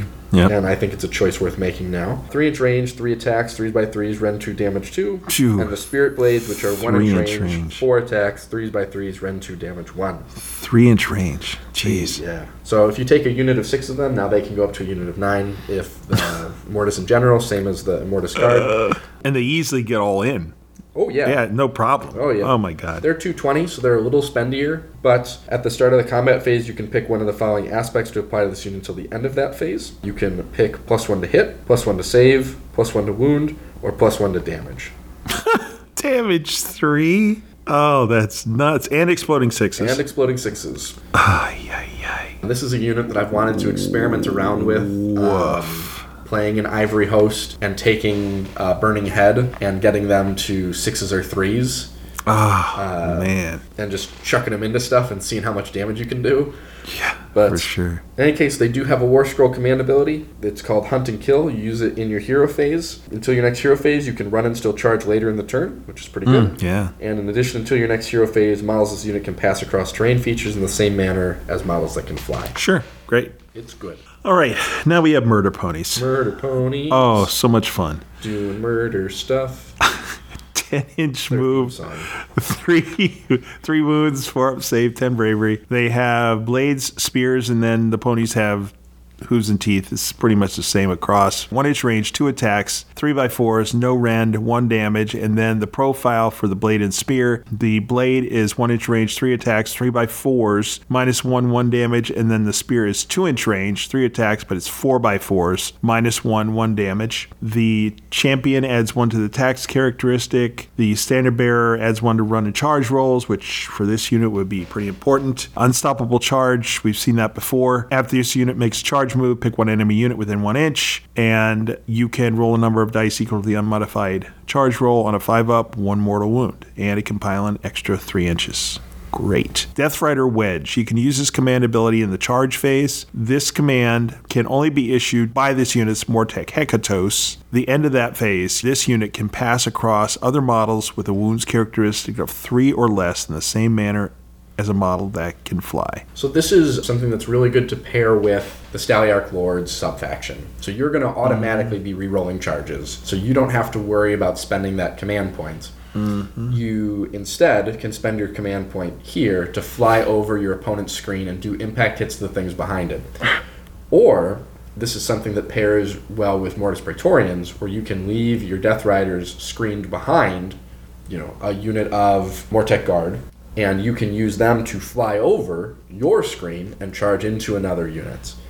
Because this doesn't say in the opponent's charge phase, No. it's just in the charge phase. Sure. This is something you can do to threaten more units in more places by just having a sneaky unit of five Cavalos Death Riders that are just hanging out, waiting to do their thing. This is great.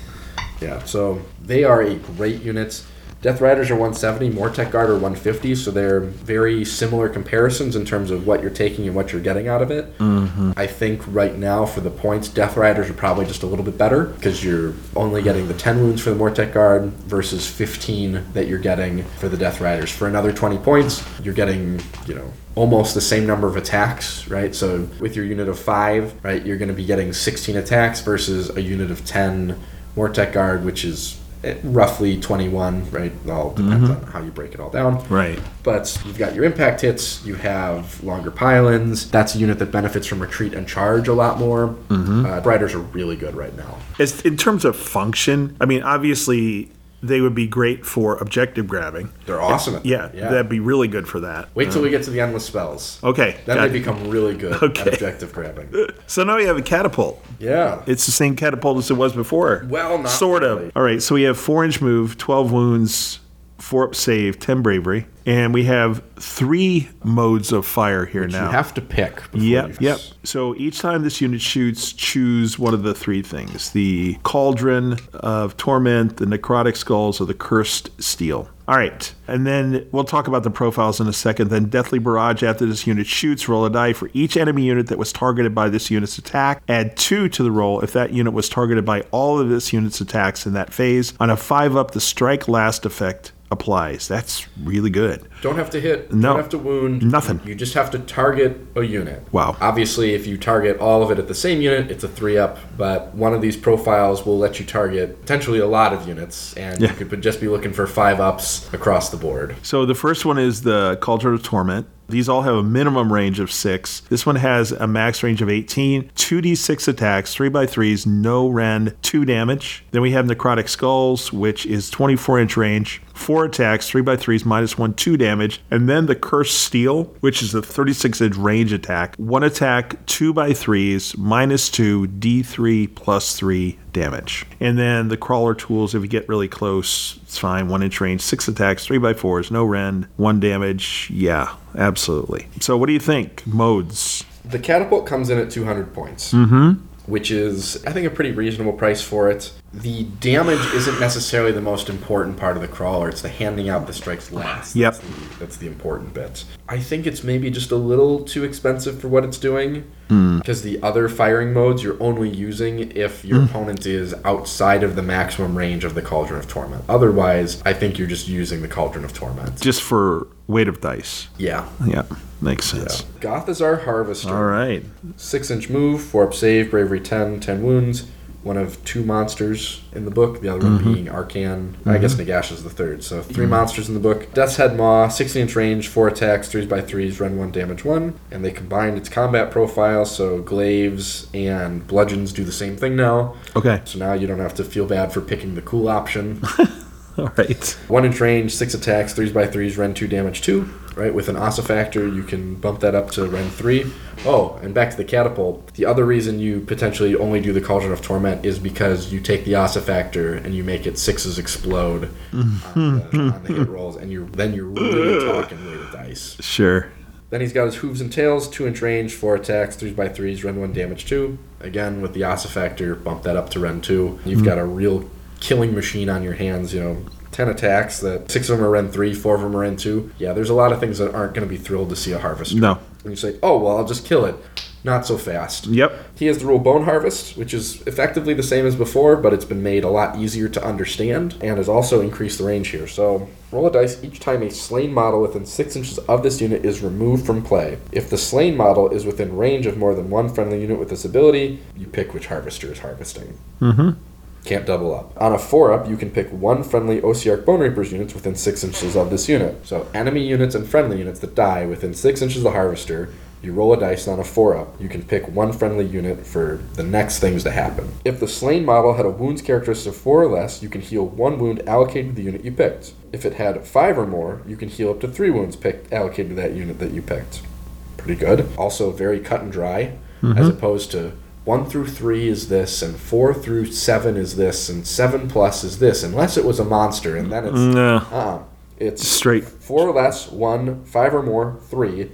If no wounds have been allocated to the unit you picked, you can return a number of slain models uh, to it that have a combined wounds characteristic of equal to or less than the number of wounds you could have healed. So if you have a unit of 20 Mortec Guard, and I kill 10 of them, Mhm. Yep. and this guy's close to them, you're going to get to roll 10 dice. Yep. And on four ups, they come back. or you can use them to heal the harvester you can use them to heal a different unit Mm-hmm. and then that other unit that's nearby when they fight and they kill enemy units that are in range you can take the enemy units that died and fill up the other unit Because this is just slain models. It can be enemy or friendly. enemy Or or, f- friendly Yep.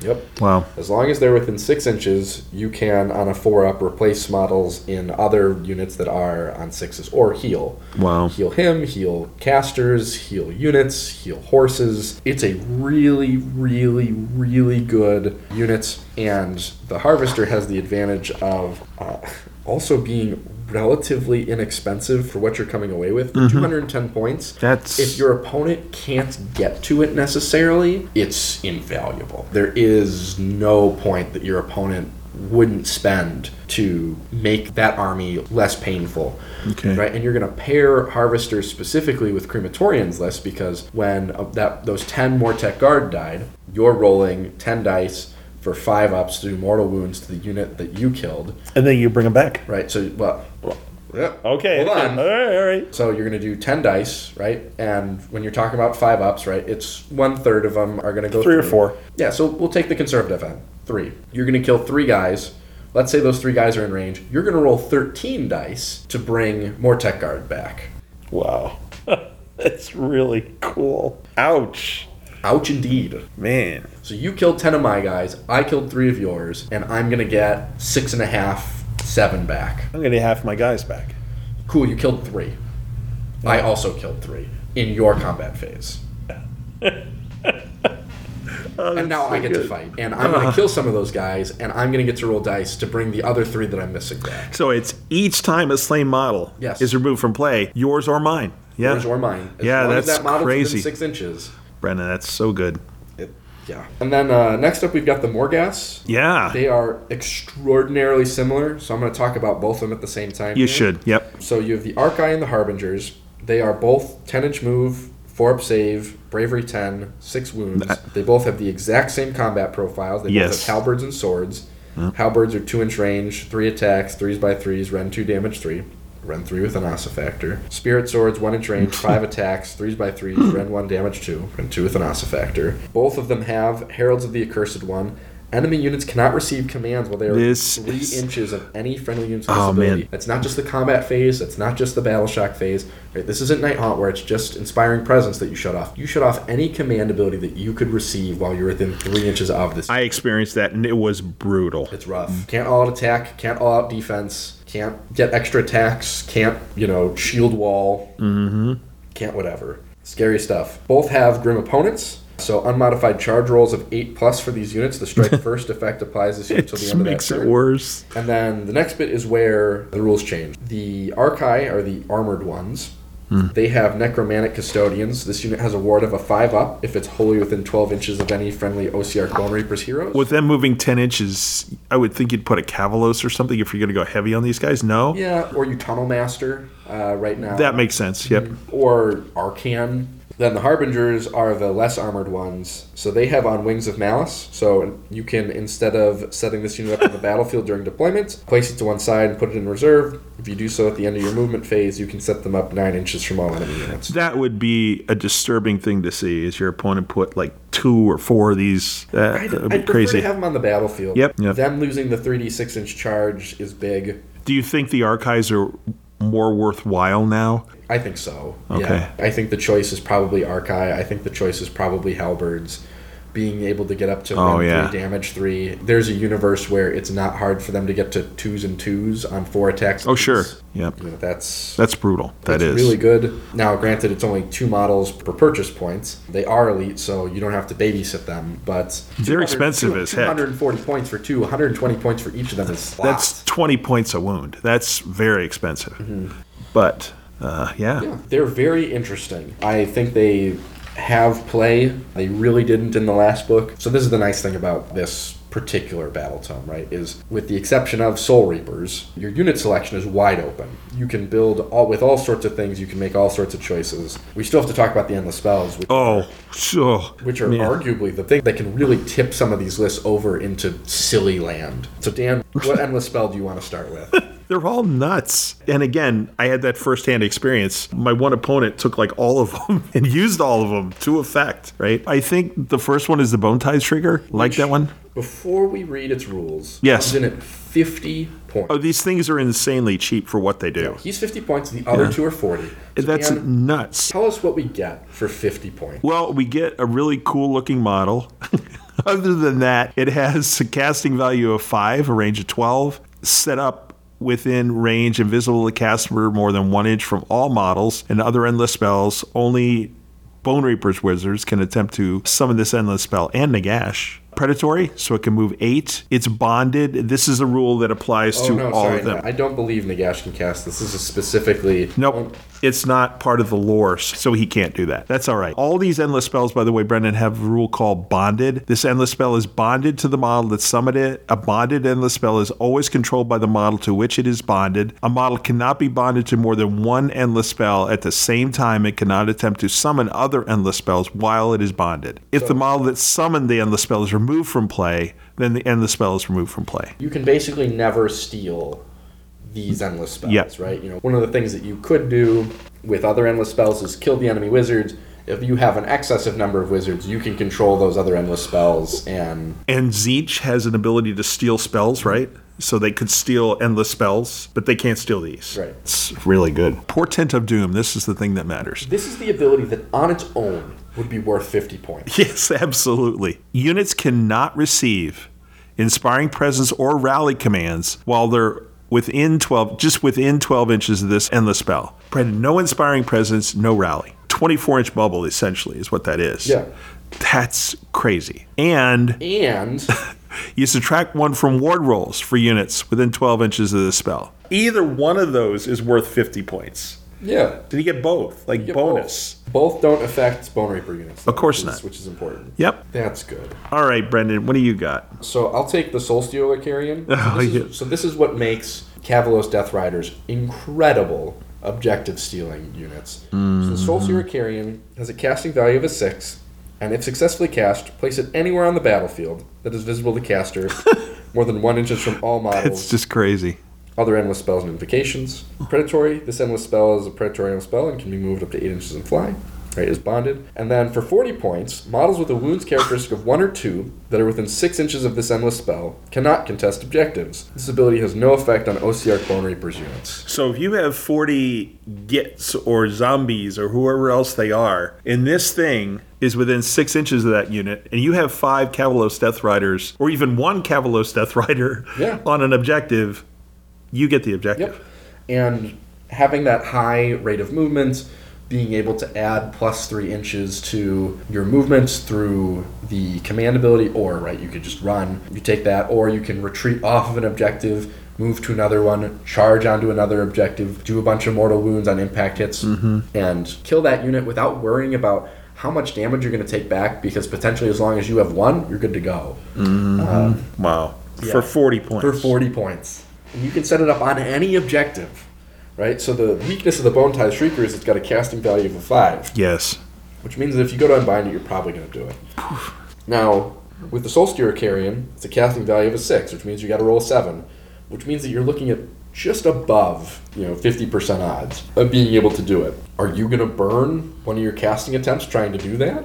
One of your unbinding attempts trying to do that? Absolutely. while you know the Bone Reaper's player is sitting there with some really good casting, you know, firepower. I don't know. It becomes a tougher question to answer. Last up, Dan, we've got the Nightmare Predator. Yep. Also 40 points, and arguably the quote unquote worst endless spell of the Yeah. group. So casting value of five, range of twelve. Setup is typical. A wizard in a garrison cannot attempt to summon this endless spell, and if the endless spell is summoned, the wizard that summoned it cannot join the garrison until this endless spell has been removed from play. Thank goodness. It's predatory, eight inch, move and can fly. It's bonded. Uh, death incarnate. After the endless spell has uh, moved, roll a dice for each unit that has any models that passed across on a two up. That unit suffers D3 mortal wounds. Then the commanding player can pick one unit within one inch of this endless spell and roll a die. On a one, nothing happens. Two to five, another D3 mortals, and on a six, D6 mortals. Doesn't affect Bone Reaper's units. It's on a decent sized base. I want to say it's like a 50 or a 60. Mm-hmm. You know, 8 inch move, you know, a setup of 12 and an 8 inch move means you've got a 21 inch range at its absolute maximum. Mm-hmm. Uh, now, if Arcan's around, then it's an 18 inch setup and then, right, but separate.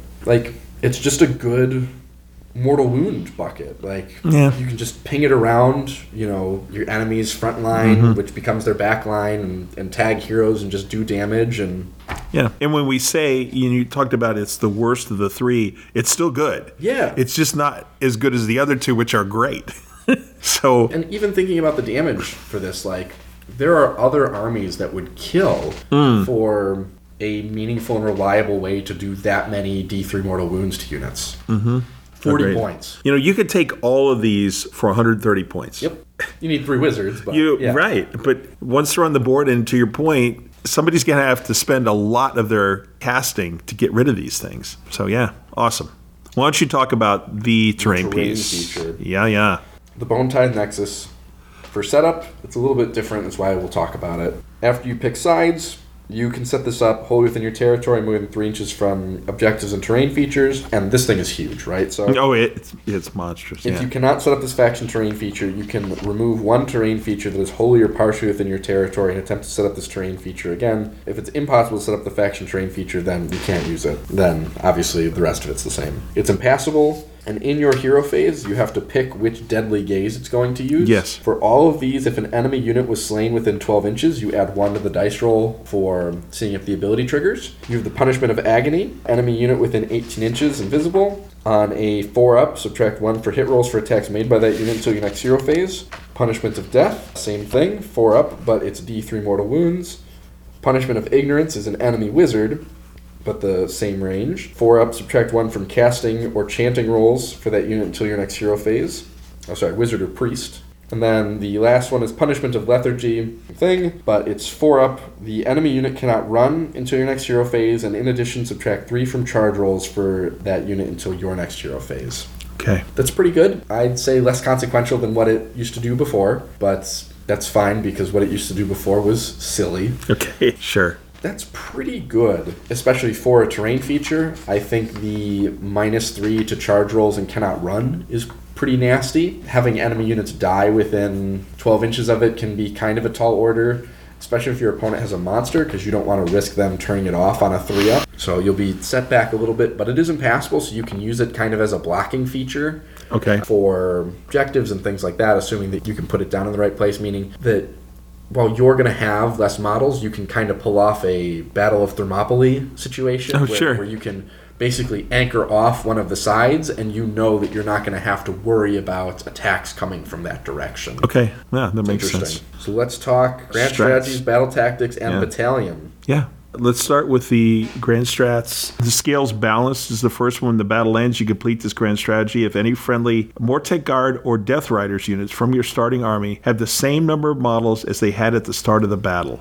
really? Feel pretty good about that one. Yeah. Just have somebody sit there and go, yeah, okay, fine. Yeah. Well, with all of the healing that you have access right. to. And even so, if they lose a couple models, it's like poof. You've got a harvester. Now, this is something that can end outside of your control, depending on you know if your opponent has the bottom of the turn and they Ah, yeah, and yeah. they could potentially pull off model or two from any of these units. It's not Hmm. impossible, but yeah, with the healing that you have present, I'd feel pretty good about it. Okay. A textbook conquest. When the battle ends, you complete this grand strategy if you control all of the objectives on the battlefield. You don't have a ton of units to begin with. You are going to lose units over the course of the battle. If you win by that much, you probably already have the scale balanced completed. Right. Creation and termination when the battle ends, you complete this grand strat. If, if there are more friendly mortisans than enemy heroes on the battlefield. I don't hate that one. No? And then the last one is the Pride of Osea. If you completed at least four battle tactics, and all the ones you completed are the battle tactics in the book, pretty lock, stock, and standard, you know, grand strategy. Yeah.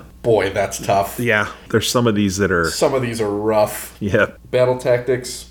Trample the Defiant. You pick one friendly Cavalo's Death Rider unit more than three inches from all enemy units. Okay. You complete this tactic if that unit has made a charge move this turn and is within three inches of any enemy units at the end of this turn. It's not bad. No, that's, yeah, Yeah. pretty easy to, because you know where your guys are, you know if they're going to be able to do that or not, and you pick it, boom, Yeah, done. as long as you don't over- Just plan for it. Yeah. Yeah. Sculptor's Entourage, you complete this tactic at the end of the turn if friendly Immortus Guard unit or and, a friendly Mortison are contesting the same objective wholly outside of your territory. Ooh, that's tough.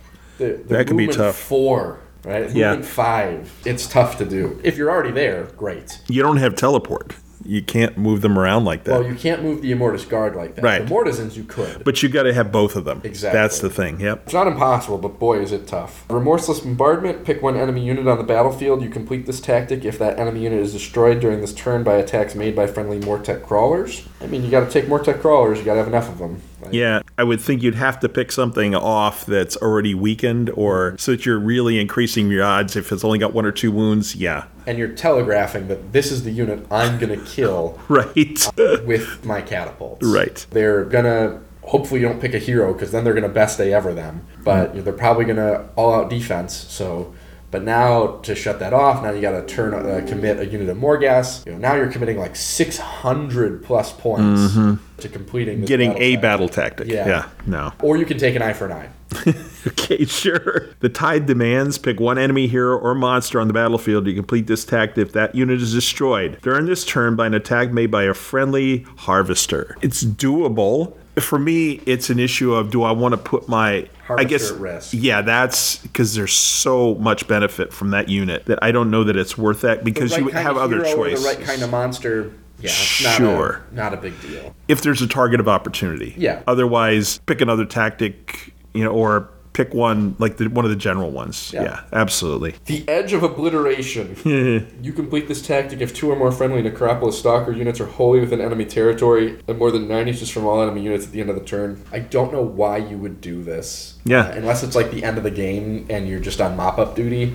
Sure. because those are 220 points. They are a key elements of your offensive output for the list. Why would you want to Hmm. stay Why away? You want them nine inches away from enemy units. Right. Unless you've sent them out after a unit that's way off in the edge by itself, and as long as you kill it, you're good. It seems like a really weird choice. Okay. Unfeeling recursion. You complete this tactic if there are three or more friendly Bone Reapers units on the battlefield that had models returned to them in this turn using the Reknit construct command ability and did not have any models slain in this turn.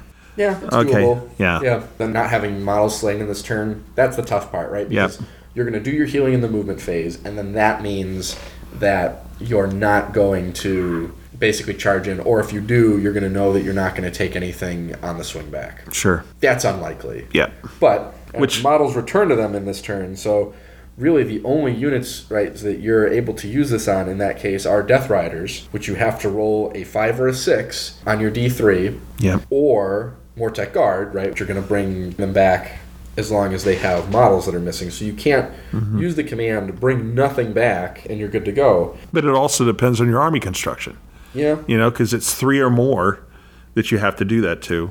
And- Yeah. Basically, of these six, Trample the Defiant you feel pretty good about, right? Oh, yeah. Because I would think so. I'd be hard pressed to know a list that isn't going to bring Death Riders. Yeah.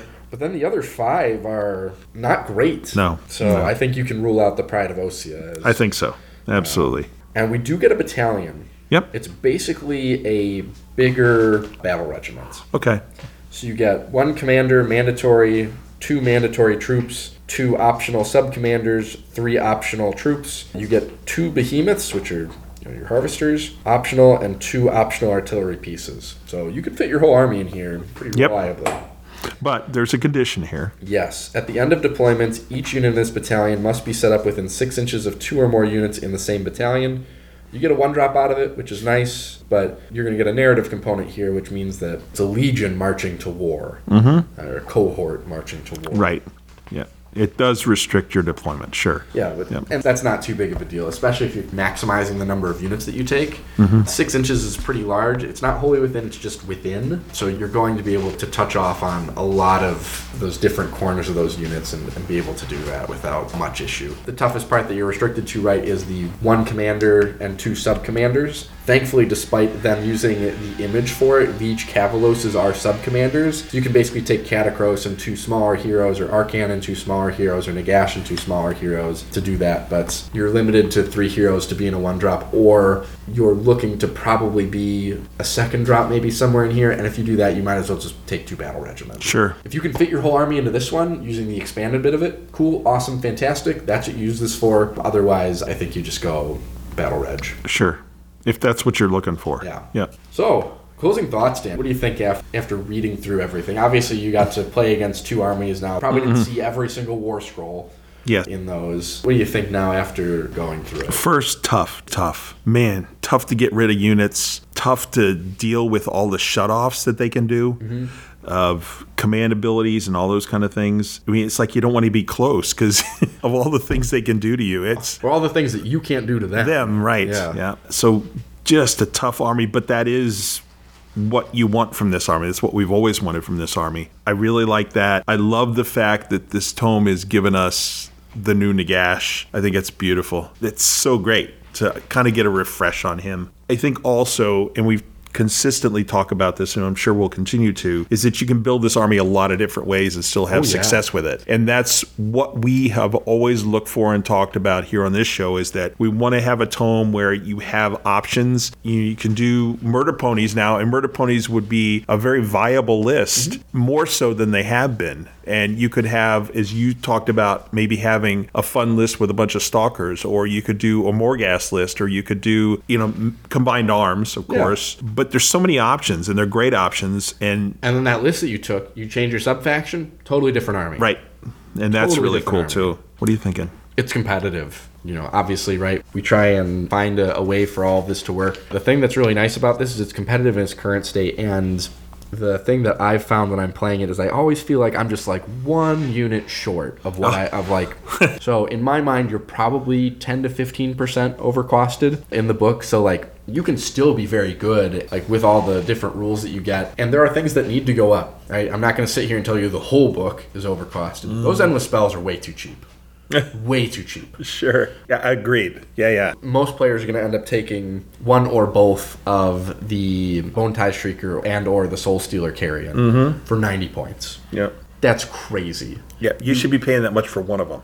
Ah. 70, 80, I think is. I think 70 is probably the right number. yeah, but a lot more than you are. Yeah, absolutely. I the- agree with that. You know, 20, 30 point increase there. Okay. It feels like a lot, but think about what you're getting for it. You know, you're turning off the ward of every death player that isn't an, a Bone Reaper opponent. Yeah, Ouch. yeah. Nurgle's going from a five up to a six up. They pay for that five up in every unit's point cost, hypothetically, right? Yeah. Taking that five up to a six up is huge. It's meaningful. There are units that feel a little too expensive. I think Mortec Guard at 150 are probably a little too spendy Okay. you know, but I don't think it's far off. But I think what you have is competitive. I think Crematorians is good. I think Petrifex Elite is good. I would really like to make Mortis Praetorians work. Yeah. You don't gain a ton, right? You know, obviously the things that are keyword locked become War Masters and some stuff like that, but that extra charge ability is just so neat and so, I think, interesting and useful. I think that there's a Stalyarch Lords list that you can build. I want to tool around with Ivory Host a little bit and see how much damage I can do. Kind of Sure. thing. Sure, sure. Uh, and then no myriad, you nailed it. If the meta became so target rich in the sense of like you have a lot of offensive casting armies. Now, if they're defensive casting, no myriad doesn't do anything for you. Right. But if you have offensive casting armies, suddenly no myriad goes, I don't care about you. You're going to lose this game. And you're just going to start turning things off left and right. I mean, Corn has it on a five up, and we talked about how awesome that is now. Also, it helps them generate blood tide. Right. But Two up. A two up. Woo Yeah. in addition to you know you being able to try and unbind it and dispel their spells and, and things like that and suddenly you hold a meaningful magic superiority against anything that's going to do offensive casting damage did a really good job capturing what the book is supposed to feel like please please please make the soul reaper do anything and even if the fix is that they bring him to 100 points Right. versus the other casters being at 120 it means that if you're 20 points short you take him Right. to just get the casting attempt. There is value in being the cheapest option sometimes. Sure. You're not providing the same benefit that an Ossa Factor has, right? You're not Oh you're no. not buffing those kinds Not of even close with him. you're not bringing the same benefit that a bone shaper has, right? You know, you're not bringing that healing to the table. So why aren't you cheaper? You're not a force multiplier. You know, it's like Vokmortion and the Soul Mason. The Soul Mason's 150, the Vokmortion is 140. If you don't have those extra 20 points to bring the Soul Mason, you're bringing Vokmortion. Right. Right? Like, Yeah, yeah. It's a two caster who knows the full lore. Like, He's now a viable option. You said that. yeah, exactly. You know, they have their roles, they have their niche, and that's really cool. They're doing really well in the competitive space right now. The book's already been out for like six to eight weeks at this point. You know, we're Yep. finally getting around to it. Yep.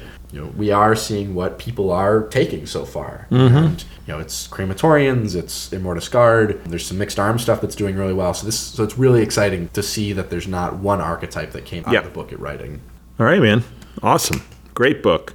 It was fun to go through this one. Moving on, my friend. It's scriptorium time. Indeed. So, new releases in scriptorium. We have two things. One is happy news. It's Blight Slayer, and this is Gotrek's latest entry into the mortal realms. He has a new partner in crime, which is very cool. Disaffected, Felix? yeah, disaffected Stormcast, which is kind of interesting and looks great.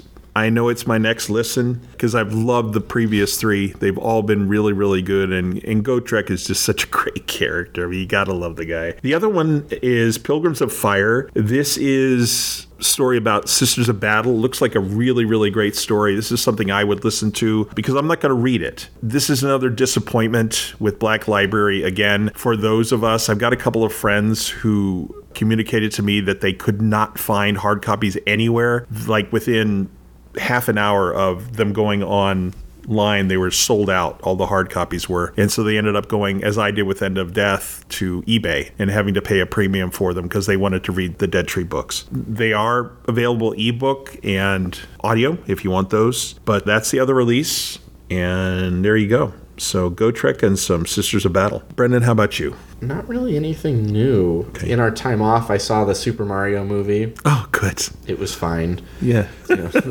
good nostalgia you know and yeah, yeah, it, it's cute. yeah.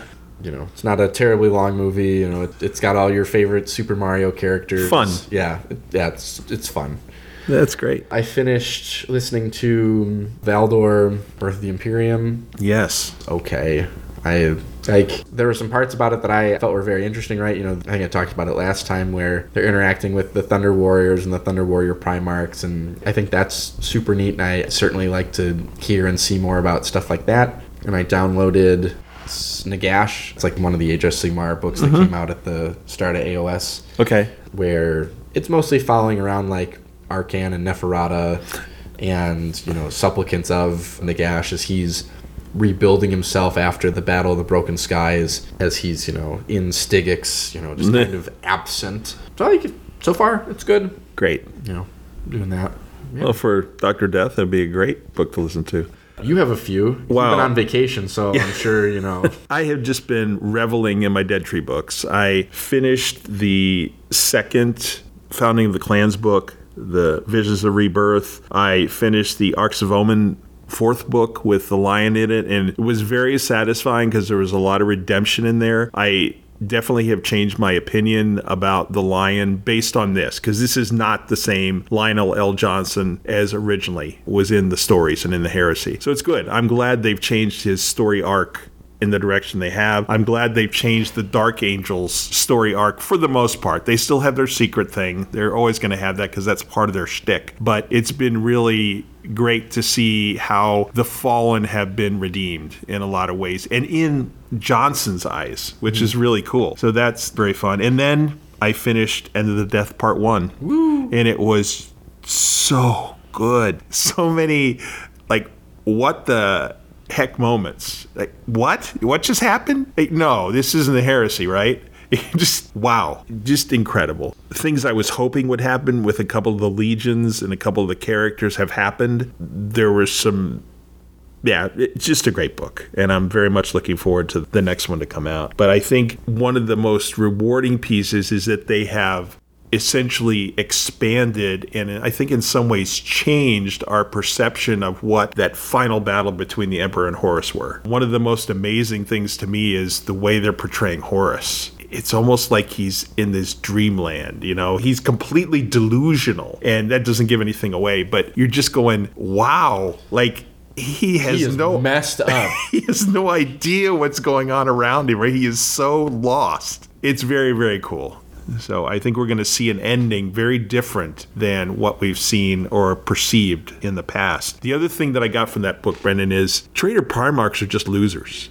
Like I think about it, like March. Just big babies. Yeah, like Mortarian. How many times has a loyalist Primarch beaten Mortarian and just knocked him? You know, e, even as a demon, he's just like gone, right? Or Angron, he just gets his butt kicked, man. And you're thinking Angron, yeah, j- loyalist Primarch, Angron goes away. It, it just like so cool. because they're so single-minded. right? Yeah. You know, they've specialized in such a very singular thing Hmm.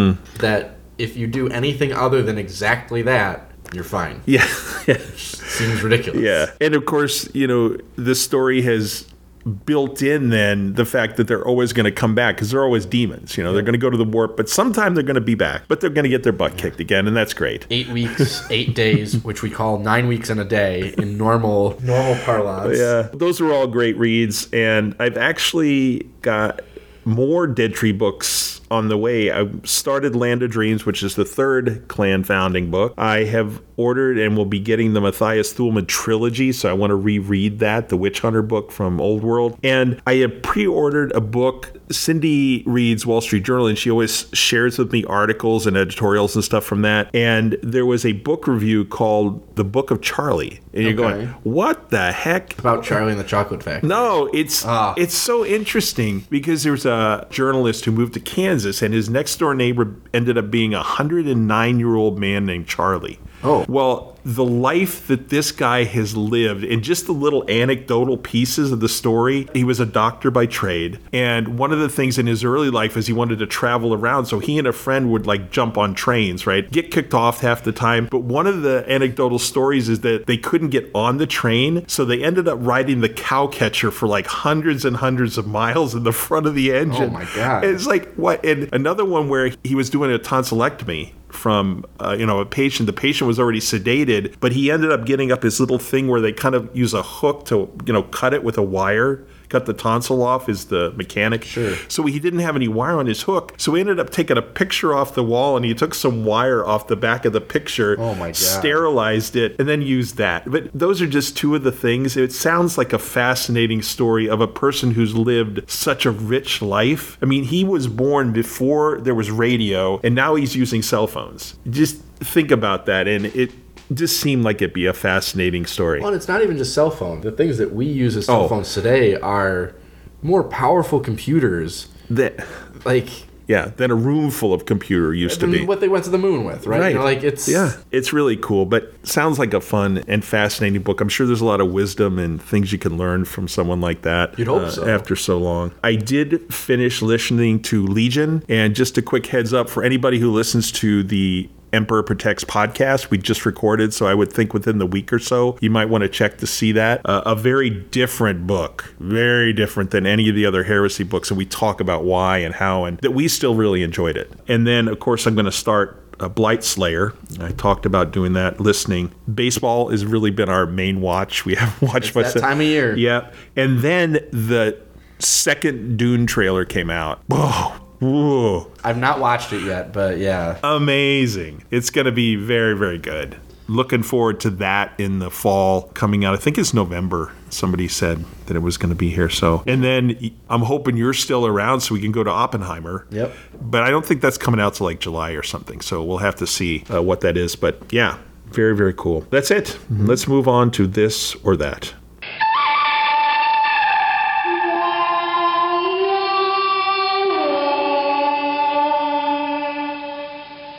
What's the deal, bud? All right, I'm gonna have you start. Okay. Uh, my first question is these three Sigmar questions. Okay. If you were going to take a list to a competitive event, one on one, not a team event, would you take OBR or Soul Blight, having looked at both books now? Which do you think is more competitive from your perspective? I think they're on roughly equal competitive footing in, in singles events. I think both of them have some very good lists. I'd probably go Bone Reapers just because I like the army a little bit better. But Sure. I think they're very, very close to each other. Okay. Excellent. So, do you take the Carrion or the Shrieker if you had to make a choice between the two? I mean, it's 40 or 50 points, but probably the carrion it allows you better board control. You basically just set it on an objective and you go. You have to send something over here. You know, to most armies, right? Most armies have one and two, one and two win things, right? If you're playing ogres, it doesn't do anything for you. right. But also, if you're playing ogres, like I don't know that the shrieker helps you a ton, other than shutting off the inspiring presence. Right. Okay, you still have to kill enough ogres to make it Right. meaningful. Yeah, you have to kill four of the six or something like that. Right. Right. Okay. Now this one, maybe it's a. I'm sure this is Dan just not knowing the rules or something, but this may be an obvious choice. And I'm not talking about the points. I'm talking about the effect it has on your army to be successful. Okay. Nagash or Techless? Techless only because of where the points sit. Okay. So Techless is a 200 plus points cheaper. Yes. Techless hands out a bigger five up ward, which can be made un unbindable. Right. chances are you're not going to do that necessarily. But even if you make it so that it casts on a 12, like, might as well be on Unbindable. Right? You have that same area of effect. You have more outgoing damage. You have access to another set of spells, right, that are, quite frankly, nuts in many cases. I think you have a larger force multiplier on Teclis. I think while Nagash has improved, I think he's probably still too many points. Okay. Fair enough. I have a travel question. Okay?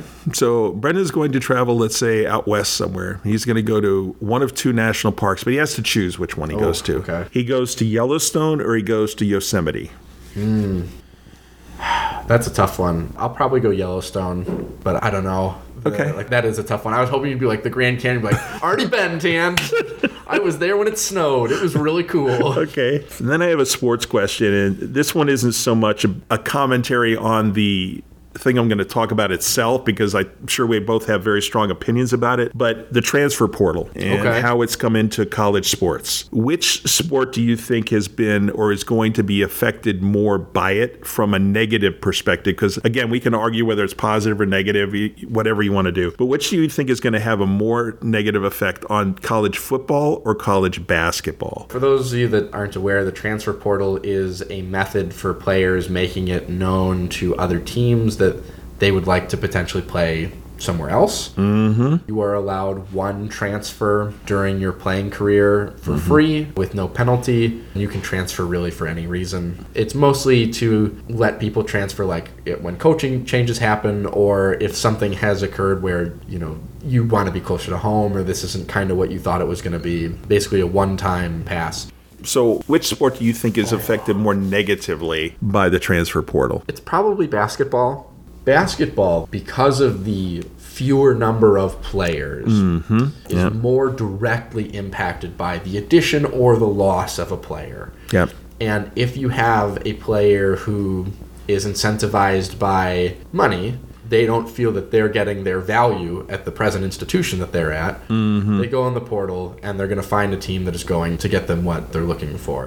That's especially meaningful if you have a player who's maybe not quite at the NBA level, because obviously that's where you're going to make the most. Right, of course. If you are in a first round draft pick, if you're a second round draft pick, then you can make comparable money in college to what you're making in the pros, which is Sure. crazy.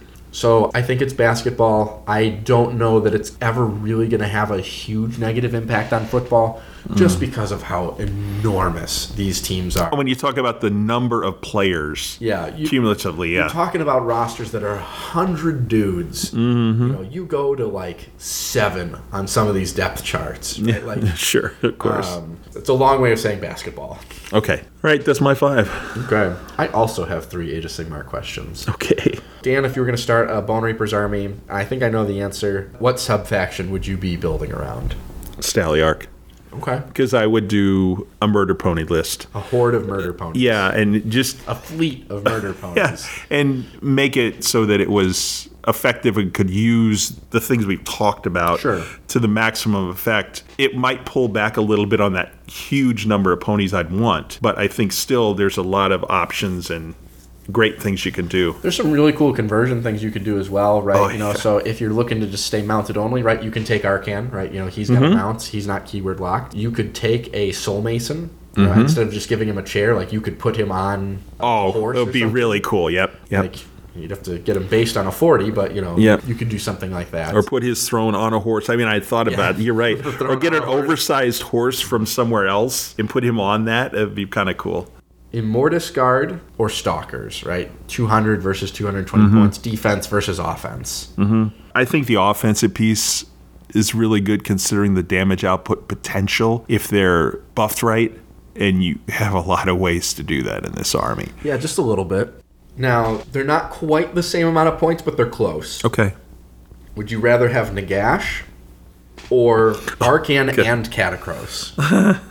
That's a tough question for me to answer because I have such a strong. right, so obviously Nagash is 965. Mm-hmm. Catacross is 440 and Arcan is 370, so Yeah, you're eight, still a couple- you're 810 versus 965. Yeah, 150 point You're- difference. and you're missing out, you know, on five casting attempts. If I'm talking about being like highly competitive, which I'm not. I mean, but if I want to go four and one or something at a tournament, I would definitely take the two smaller units Okay. because I think additively they're just so much better at buffing an, a Bone Reapers. Sure. Nagash is great. He can do a lot of things. But having played him in an event, you know, he still has his limitations, and you've talked about this because they are designed to be Bone Reapers Heroes. heroes, right? So I think they'd be much more valuable for the points. Okay. You guys were talking about the front of the show, some large ships that you guys saw. Oh, Um, that got me thinking about ships, and I thought about places that have ships for you know your next vacation. Hopefully, it's sooner than 20 years from now. yeah, of course. Would you rather go to Norway or the Caribbean? Both places famously of having large ships that travel Yeah. to them. Yes, uh, City mouthed the answer to me, and I agree 100%. We've both been to the Caribbean. It's nice, it's cool. The water's beautiful. You know, you see sea animals, lovely. But I think Norway would be much more fascinating. I think there's a lot more going on there. And as a country, I think it'd be wonderful to discover what Norway's about. I think Trolls. there's uh, trolls, yeah, Uh, just and Vikings, you know. But I think there's just a lot there culturally that would be interesting. I think there are a lot of isolated towns where there's still a lot going on when you see maps and you see places to travel in Norway that are kind of out of the way that would be very fascinating just to drive to. Yeah. Uh, Um, so I think Norway for both of us would be definitely the choice. Okay. Yeah. And then my last question: What video game would you like to see a movie made of? StarCraft. Starcraft. Right I'd away. Like to see a Starcraft movie. I would love to see a StarCraft movie. Okay. Kerrigan and Rayner and all the yeah, it, there's no question. And just watching the cinematics for those games, especially in StarCraft 2, yeah, some of those cutscenes are are. just they fantastic. were movie quality. yeah, just the one, the beginning one in Kerrigan's game, you're going, oh my god, it looks like a Hollywood movie. Yeah. So high quality. So yeah, definitely it would be StarCraft. Okay. Yep. Those are my five. All right, bud. There is something going on around here. Something you may not even know about. Show close time and. Do we have Sunday announcements? Because it is Sunday, to your we point. do have we do have Sunday announcements, and the Sunday announcements is everything Seraphon is going up for pre-order on Saturday. Oh, great. Okay, books, everything. So all, Yeah. the whole kit. All right. Books, all the kits, all of it, everything. I'll have my book in time for our review. Yeah, it looks like, it'll take a minute, but yeah, even if it takes three weeks, it'll be okay. All right, cool. So Seraphon it is. Q&A. So I have it's not so much a question as it is our first listener complaint. So Dave asks, complains, how dare Dan pick Chinese food over waffles? Those waffles were made with love. So so Dan, would, Oh, that's would you like hilarious. to respond to the allegations? No, no, none at all. I'm still down with that, and I still really appreciate all the hard work that was put in. I saw it happening, literally. I didn't see the Chinese food being cooked. I did see the waffles being cooked, and in fairness, I'm sure they tasted great. And again, such a lot of labor of love put into that. However, Mr. Dave, if I had to make the choice, I would continue to make the choice for Chinese. Okay. That's great. Uh, I have no Q&A this time. Okay. Nothing there. Episode 123 is going to be vampers. There's no question about it. Soulblight Gravelords are on the docket. The question is when, because Brendan, you and I have a lot going on, and we just need to find the time I have a lot of traveling. Yeah. Uh, right, you know. going on. You're going to be going to something Memorial Day. You got something else. You got your tournament, and after that, we've got. a you trip guys to are make. traveling. Yeah, so we'll try to find a place, listeners, because this episode is going to be posted in early June. We're going to try to stick to close to the two weeks. Might be a little bit outside that, but early June for Bone Reapers, and then Vampers will try somewhere between mid to late June We're for gonna that. try. Yeah, We're- we're we'll really- see. Oh, We're really gonna try. yeah. Oh, It's gonna be tough. I'm sorry. Yeah, just letting you know ahead of time that it may be, you know, outside that two week window. Probably, almost certainly it will be. But we're definitely doing Vampers, and then after that, gonna do Seraphon. Seraphon. Yeah, Are you going to Meltdown? I am. Okay. Yeah, definitely. Got signed up. I got my hotel. All that stuff going on. Are you? Don't know. Okay, you're not. Yeah. Yeah, but obviously you got I'm- a lot I'm a of maybe. personal stuff going on. So yeah, absolutely, I'm definitely going. I just have to figure out my list, and after conversations today, there might be some significant changes. It also might be after we get another handbook, so Correct. Okay, cool. So that's it for episode 122. Yeah. Brendan, thank you, man. Thank you. It was great catching up before. We haven't, listeners, we haven't Yeah, we spent an seen hour each other talking. for It's- it's three ever. weeks. And there's been a lot going on in both our Yeah, it's very, lives. So it's very unusual to not see Dan. and hang Gosh, out. Yeah, it's every been a while. couple days. Yeah, really. Like, it's- yeah, craziness. Thanks, buddy, and thanks, listeners, as always. We love having you along, and love that you enjoy the show. We'll keep trying to put out crazy content, and other than that, you all take care, stay safe, and don't forget shenanigans because life is better when you are up to something. This is the end.